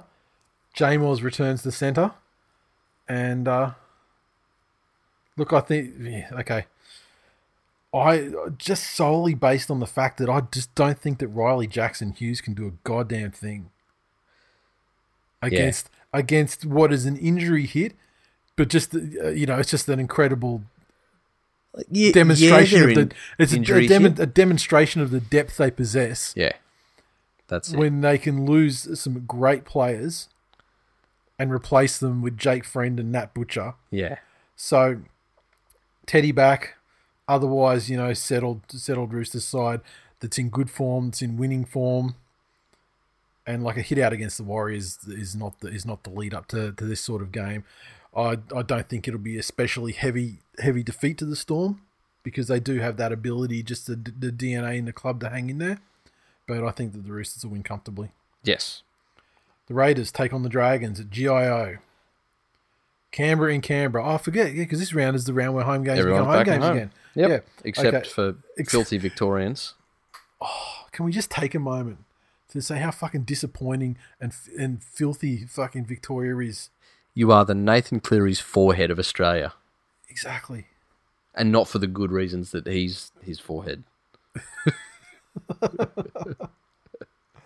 But I mean, it's like it's the, the the anger that I feel towards the state of Victoria at the moment, and their and their bat eating fucking habits that they're displaying mm. at the moment, is that it's jeopardizing the travel to the meetup at the end of October for members.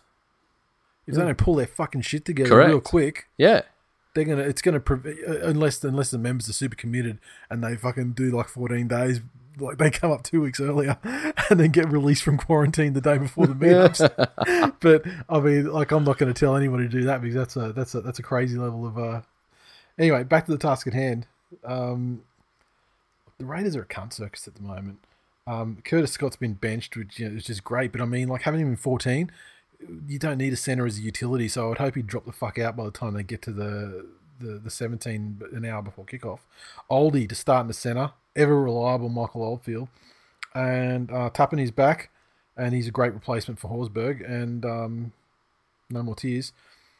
And Simonsson comes back into the side uh, now that uh, Rapana is out.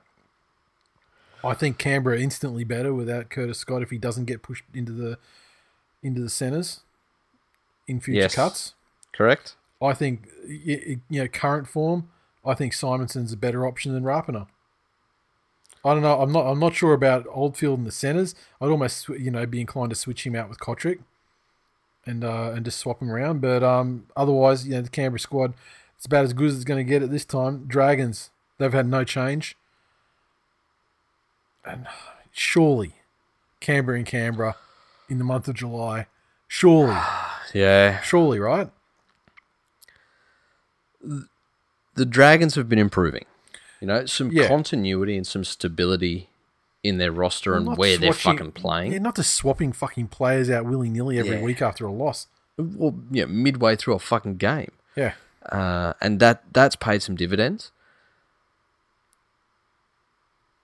I think Canberra's ceiling is much higher than the Dragons. Maybe this Bateman saga being done and dusted with gives them some closure. I don't know how much that was affecting them, uh, but now I'm going to tip Canberra here. The Eels take on the Cowboys. And uh, this is the late Friday game. Mhm. Bankwest Stadium. Yes, so no change for them. Nope. Jai Field comes in for the injured Mitchell Moses. David Gower replaces Alvaro. Mhm. Val Holmes is a reserve for the Cowboys. May come back in. Uh, Opacek comes into centre. Justin O'Neill on the wing. It's tough, hey. I mean, like, you know, it's it's hard to it's hard to overstate the importance of Mitchell Moses in in the Eels side. I mean, when they were, weren't playing great or weren't doing anything particularly spectacular, they were still winning because he could find the grass and kick to the corners. Yep. And they could follow it up with a good chase, and they could just control the he- fucking he territorial doing- battle in a game. he was doing, and in hindsight, almost a, a Thurston like performance. Not in skill or impact or anything. He's not at that level just yet. But in that thing of, I'll put the ball where it needs to be, and I will lead the fucking chase down there and mm-hmm. scream at any cunt who doesn't follow me Yep. to hurry up. Yep. And that goes a long way, you know, over the course of a game. Can't go past the Eels at Bankwest. Correct. I mean, Cowboys was great. It was great to see him smash the Knights last week, but Two weeks Yeah, in a row. yeah. Ish. Titans versus the Sharks at Hope Solo Coliseum.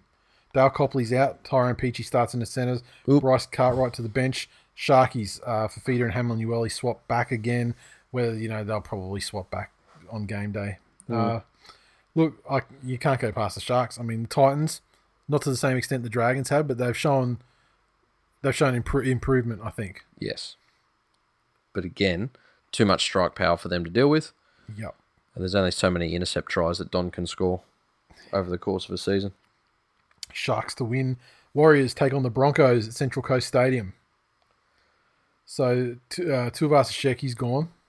Fusitu'a returns to the wing. Yep. Herbert to the centres. Wade Egan's back, which is a plus for them. Mm-hmm. Um, Tanoa Brown and Paasi return to the starting side. Has Hetherington been named? He is straight onto the bench in number 15. Yep. So they're going to throw him straight in there Well, there you go. The Broncos are going to get 47 penalties. and potentially have a man advantage at several 10 minute periods through the game. yes. um, so Oates has been dropped. That was the big news from the Broncos camp this week. Yeah, interesting. And there was some weird fuckery going on with Darius Boyd. Like he came out to training when he, he was strapping the boots on, and he was wearing like the the high vis like reserve groups, you know, designator. And then he went back in, you know, got changed, and then ultimately didn't. And he's been named in four. Like, uh, you know, Oates obviously had his sin binning, but It's just such a weird trajectory for him because he's always been that fucking Broncos player that could make anything happen. Yeah. and invariably from like a kick return or something like that. And then yeah, he, he there was the talk of him moving into you know into a back rower position, which He had he'd, a- he had always asked Wayne Yeah, to do, always- and Wayne always said no. Yeah, and he had his crack at that, and uh, by the end of that game, that was the Manly game, and by the end of that game, he was out on the wing again. Um. Mm. So yeah, Yeah, but it's just if if I'm dumping players, it's not the one that is so frustrated with the performance of the team that he's being binned for dissent. Yeah. Like that's out of character. yeah, Corey Oates is not a ref abuser. no. You know. Uh, yeah, interesting. Osako comes back in. Flegler comes back from suspension, And Milford's still there. and Milford's still there. Look, it's really hard to recommend the Warriors, though. I mean, the internal ructions they have, you know, this talk of three players potentially wanting to pull the pin and go back. I mean, it's it's disruptive shit. Yeah. I want to believe that the Broncos can get six losses in a row. I want to believe it. I, f- I tell you, I've got enough kids. I'll even fucking dedicate a nut to the cause if, if that's what it takes. but I will try and impregnate a Tinder bitch. and you know what? I'll I'll name my illegitimate child Fuss. uh, Warriors 13 plus. the West Tigers take on the Penrith Panthers at Bankwest Stadium. The uh, There are no changes to the 17 for the Tigers. Um, Russell Packer is back from suspension in the 21. Uh, Panthers. Mansour replaces Naden, who then drops to outside of the 17. So, surely Penrith. I mean, You have to tip that. you, you have to go Penrith. I mean, you've got to look at the. Yeah. Again, I'm I'm, not a believer of the West Tigers yet, to be perfectly honest. I, I and also I'm not a believer in this, you know, Leilua Nofoaluma business either. I still believe that there is incredible fucking opportunity, to go at them all especially when they, uh, they they land on the same exact position where where Kikau is going to be trying to fucking kick out from Crichton five, and five yeah, meters out. that's it. Although, and see, here's my thing. I like, I'm I'm a Mansour fan, Yeah, but if I've got to choose between him and Naden, yeah. even though he's young and he's got a brain snap in him, it's just Naden's got the pace that I would put him there over Source. And and Source has been great this year. I feel like that's all he's got though. He's been like, pace. reborn. Yeah, and so when you've got people that are poor at making decisions when things are happening at high speed, Yeah, but he could just get him out of position and just truck him. And, Yeah. you know, like maybe he doesn't slice through without a hand laid on him, but he might just run straight over the top. that's not of. Josh anymore though. Since the face, he's not the put the head down and carry someone on your shoulders over the trial line anymore. Hmm. Um, but yeah, fuck, who knows? Stranger things. Panthers are going to win. In though. in the forwards, Without you know, doubt. Fisher Harris, yeah. absolute fucking anally. Put your house on it. Mighty Manly Ringer Seagulls take on the Knights at Brookie.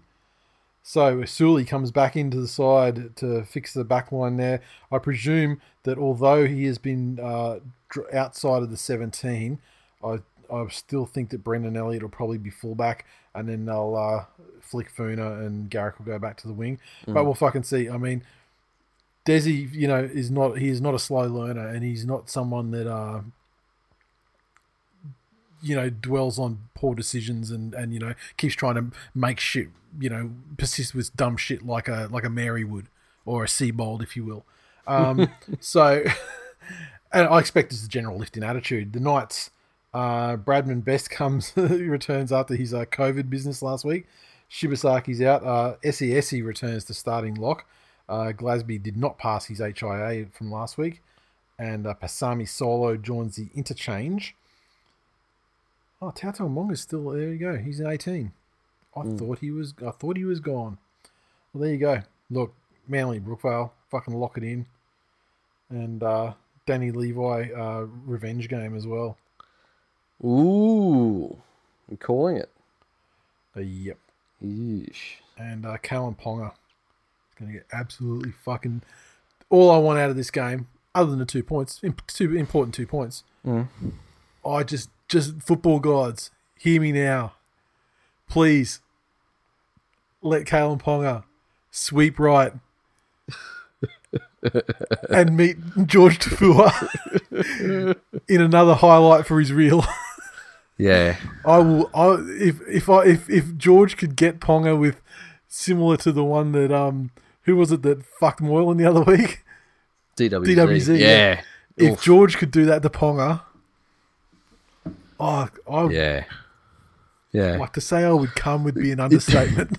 It, it's an opportunity for Newcastle to right the ship. yeah, And well, they're both not- sides really. They're not in the premiership contender conversation at this stage Here's of the the, thing: they were they were last they were last week Yeah, they though. were. Like they were like a week and a half ago. Correct. And the way they respond to what they dished up last week will go a long way to if they are included and how seriously they're included moving forward. Yep.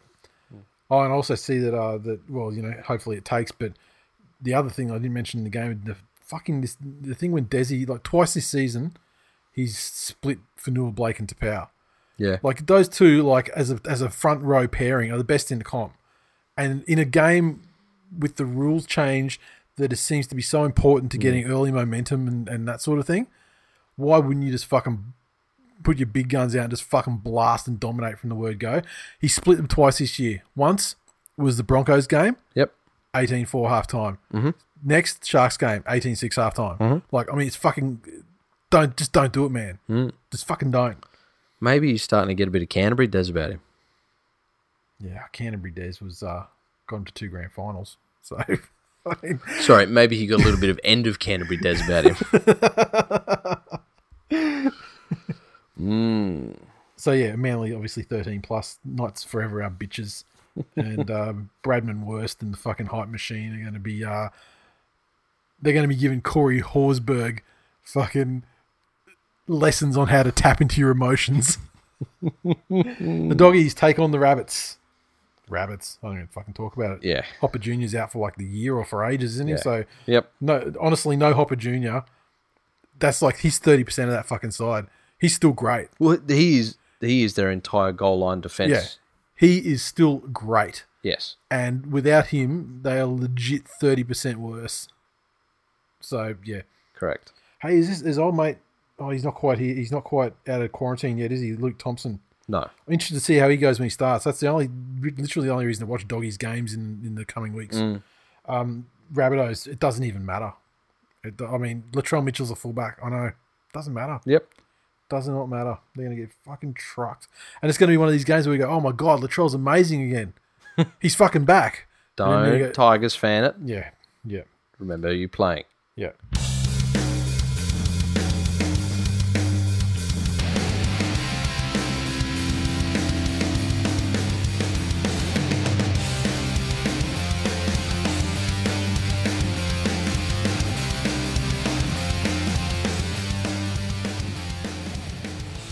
Mailbag. Right. So um last week we had uh Sam said he wanted to he wanted to, to, to say Seibold sucks in a few languages. It's kind of hard to, to translate Seibold sucks because you know it's a very ambiguous. Like it's very clear what it means in English. Yeah. And Seibold will be the same in Yeah, yeah. So, but if you want to say Seibold can't coach, Okay. you- you go- so in Vietnamese, Seibold Hong Ti Huan Ni Vang. Swahili. Sibo hawezi kufunga.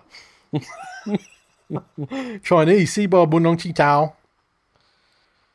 I got all the languages, bitches. What other questions have we got here? Oh, some of these things have just fucking gone over each other. Let me just uh, delete that one. So Just I can see the there Three is not all the languages. Just putting that out there. No, but I mean, I could have gone the easy options like Spanish and French and Japanese and ones that I actually Le studied in German. Seibold, le cunt face. Ne peut pas cocher. Or you know, yeah, that's obviously you know Spanish. It's just Seibold thucks. Thibaut, Thibaut ne puede entrenar. um, okay, so uh, Terry Bull, can we have no more hashtags for rat bags? I'm game. I don't understand that at all. Stuart said, Is there any recording or verbatim transcript of what Bellamy and Smith said to the Warriors? I'm intrigued to know just how they chose their words to find a balance between gloating and being encouraging. When you consider Bellamy's record as a man manager and Smith's record as a referee influencer, I reckon we could glean a lot from how they spoke to that dressing room. I I too would love to to know. And uh, I, as far as I know, there were no journalists in there. The reason why I say that is because it would have been they would have recorded it and it would have been transcribed for the articles. Yeah, and also I, th- I think with their motivations, you know, I, I think with Bellamy it would it would have been at most a courtesy thing, him going in there and doing it. Um, Cameron Smith, it was just an inflated sense of self importance. who just typified his career. Exactly. So, um, no, I'm not interested at all. Fuck them. Dan said, uh, "Does Sticky deliberately recruit forwards who are a bit touched?" I thought I'd seen it all after Hudson Young's blatant eye gouge in front of 24 TV cameras. Then came Horsburgh's bizarre theatrics. Until then, I'd only ever seen toddlers cry a tear of rage. This is what happens when they're too angry to get the words out. That's exactly what it was.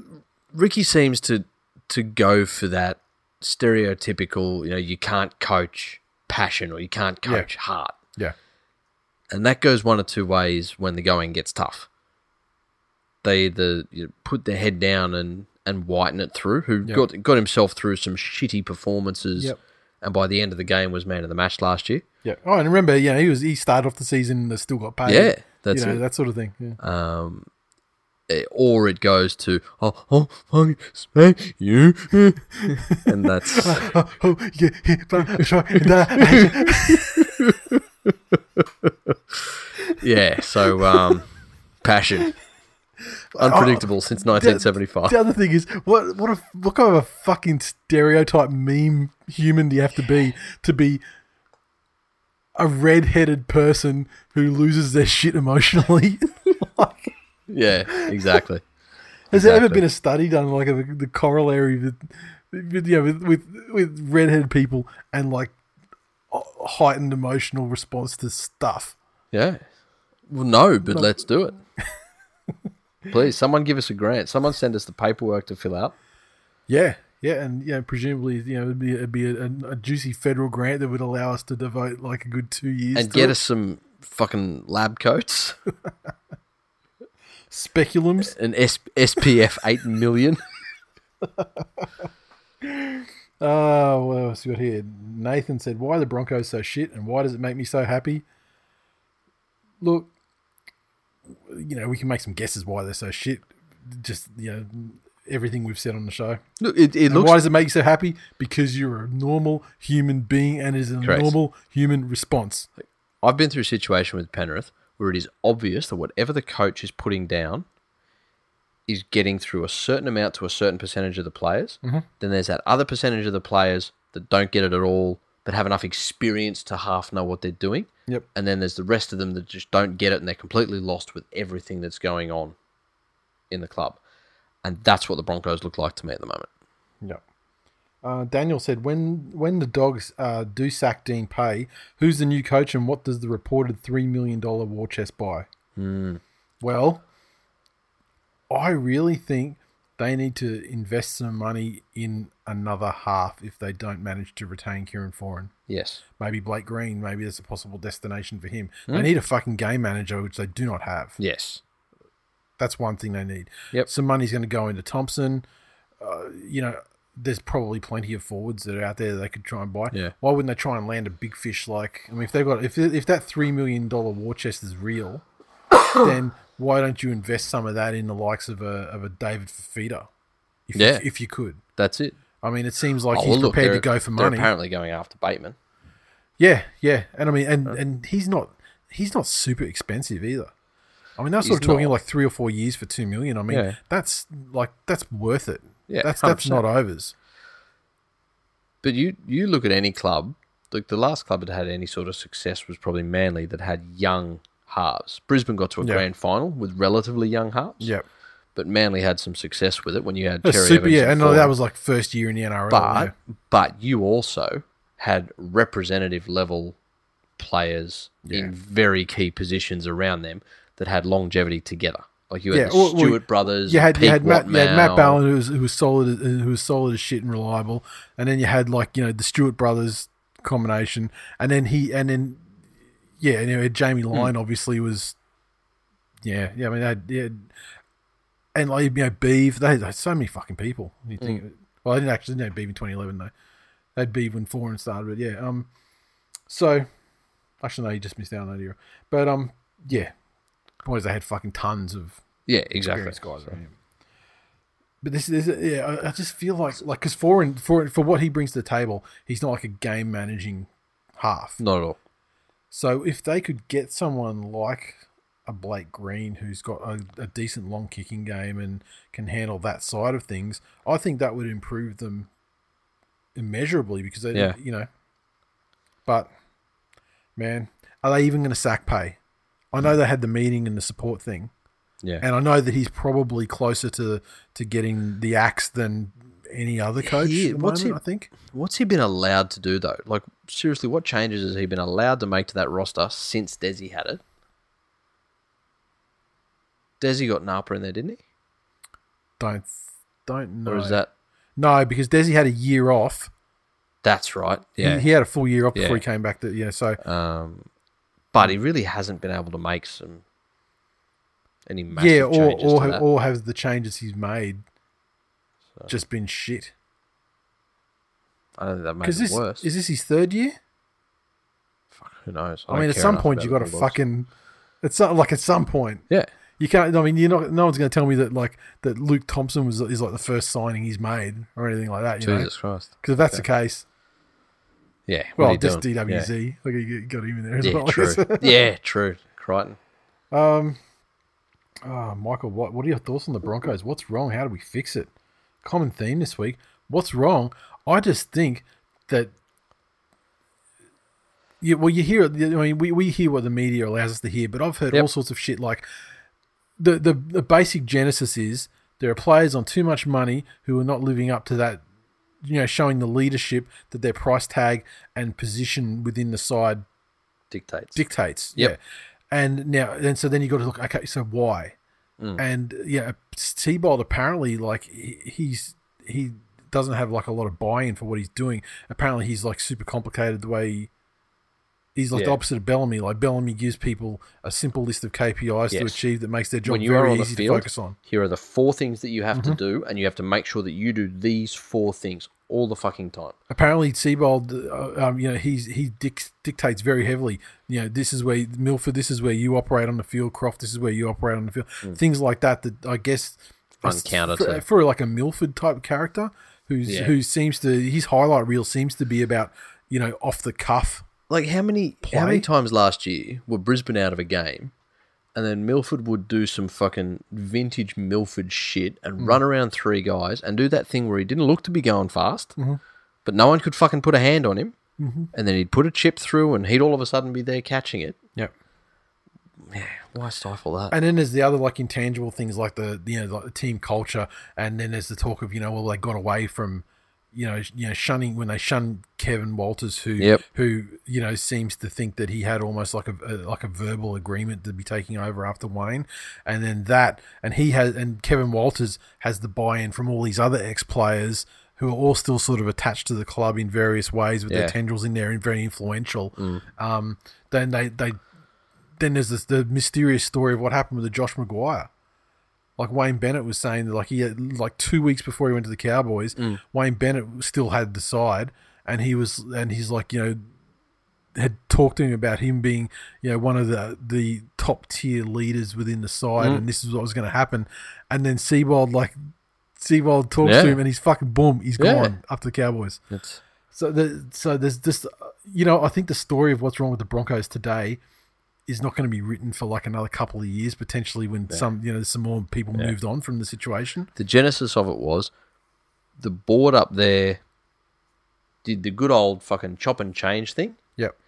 as in South Sydney have had a medicum of success mm-hmm. this year. So we need a new coach because we're not really happy with our results. And so we just put our blinkers on and think that the successful thing out of that club must be the coach because that's what we need a new one of, and we'll just transplant it and get success. Yep. Fucking naive. Even saw in that thing with that Wayne Bennett where he's saying like the Broncos were like they're having a coaching selection, you Yeah. know, to see who they make an offer to, and and like Dimitri has obviously been a guy like waiting in the wings Yep. for a while too. And Wayne said, "Don't."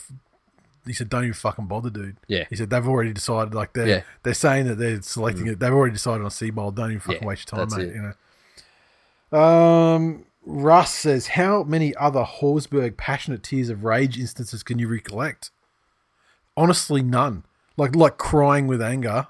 I don't. I can't recall any. But I, you know, I'm not going to say it was the first time it ever happened though. So by all means, hit us up if you if you remember any. Let us know because I'm certain that there'll be other ones. But Yeah. surely, surely, Ross. I have a bit of an issue, the change where referees will be able to immediately restart the tackle count when markers are not square or break early at the play of the ball. There are a few clubs, especially Storm, who, when tackled, take a step forward and to the side or lunge forward into the marker to get their roll on happening, or then Smith runs into the marker and wins a penalty. This could be a disaster. I agree with what you're saying. However, I also want to light a candle and perhaps preemptively hope for the best here mm-hmm. that if they step to the side or take that step forward, like at the moment, too many step forward, they just blow the whistle and say fucking march it it back, back, three yeah. meters or whatever. And yeah, I am hoping that what happens is if they step to the side, they'll just consider it because you know for the flow of the game and everything. I hope they'll just they'll just consider that milking.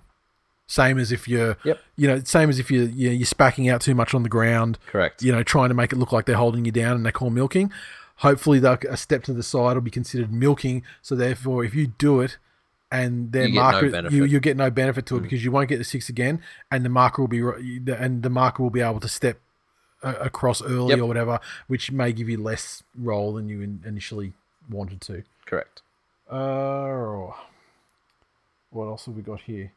Dane said, well, what's bigger, Hope Solo's cavernous clam or the hole Curtis Scott leaves for the opposing attack to run trains through? Ooh, a lot of Curtis Scott hate this week, and rightly so. Uh, Hope Solo.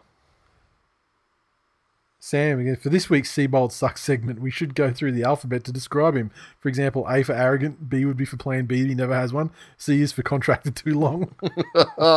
Send them in, folks. Send them in. Uh, Nathan said Josh Hoffman spotted at the Brecky Creek Hotel. Wonder if signing with the Broncos. He lives in Townsville. Maybe. Oh well. And uh, just uh, hit the tipping quickly. Knights Crusade 2020 is on top by himself. There you go. And then There's some credit. Then we've got uh, four guys tied on 41, which is six again, Yanar, One Eyed Tiger, Cowboy, and Christian Lin. And then we go back, there's probably another 10 guys on 40. So we've got JBB, Andy, Sneaky Kiwi, Mike Corona, and King Kong. Mm. So that's it. Full time for episode 357. Thanks for listening, everyone. As always, you can interact with us on Twitter, so follow at TWI League. Uh, Facebook community lives at hashtag Twill Nation. So uh, get in there if you can. We're seeing uh, new people flooding there every day, and it's uh, I assume it's new listeners that have uh, seen the featuring on on uh, Apple Podcast. So thank you, welcome. The community is facebook.com forward slash groups forward slash Twill Nation. Um, we're also on Facebook. Facebook page is facebook.com forward slash this week in league. And you guys seem to have no problem finding that because we've seen the likes come in there every day as well. Um, Get in want- and make yourself known in the group. yeah, there's- don't don't be shy. I mean, when when we approve your entry into the group, just post some shit. Let us, you know, who do you support? Yeah. You know, jump in the banner. Put a paint a target on yourself immediately. and uh, Exactly. and prepare for the good times. so it's basically like primary school. You'll know that you're popular if you're getting shit hung on you. exactly. We'll just walk in there and just just have a read of some of the threads, and then just just and then just walk up and just punch the, the punch the person who posts the most in the face. Isn't that how it's prison rules? Um, so if you'd like to support the show, make sure you drop us a rating and a review on Apple Podcasts. And if you want to go the extra mile, our digital memberships are still available and can be picked up anytime for only three ninety nine per month. Three ninety nine. And we did have some uh, some reviews, but I didn't paste them into this document, so I'll do them next week. I know one was from Biggest Tiger though, so thank you, sir. You're a Oh, legend. wonderful. And uh, the other one, I, I cannot remember off the top of my head. It was more recent, a week more recent than Biggest one. But thank you for the reviews. Really appreciate them, and I will read them out next week. Um, that's it. You Nice. have anything else to add, sir? Nope. Hashtag Erie of Cleary.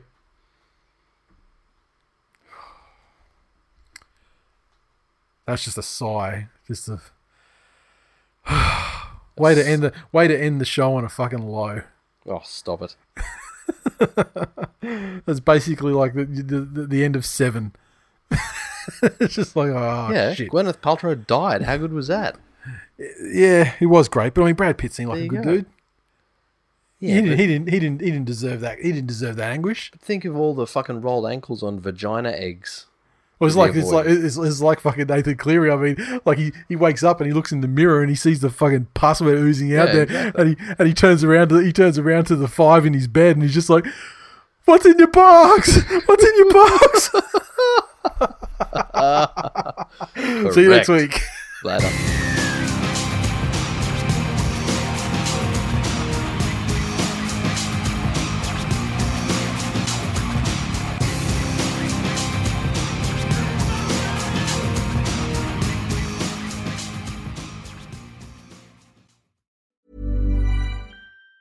Planning for your next trip? Elevate your travel style with Quince. Quince has all the jet setting essentials you'll want for your next getaway, like European linen, premium luggage options, buttery soft Italian leather bags, and so much more. And it's all priced at 50 to 80% less than similar brands. Plus, Quince only works with factories that use safe and ethical manufacturing practices. Pack your bags with high-quality essentials you'll be wearing for vacations to come with Quince. Go to quince.com slash trip for free shipping and 365-day returns.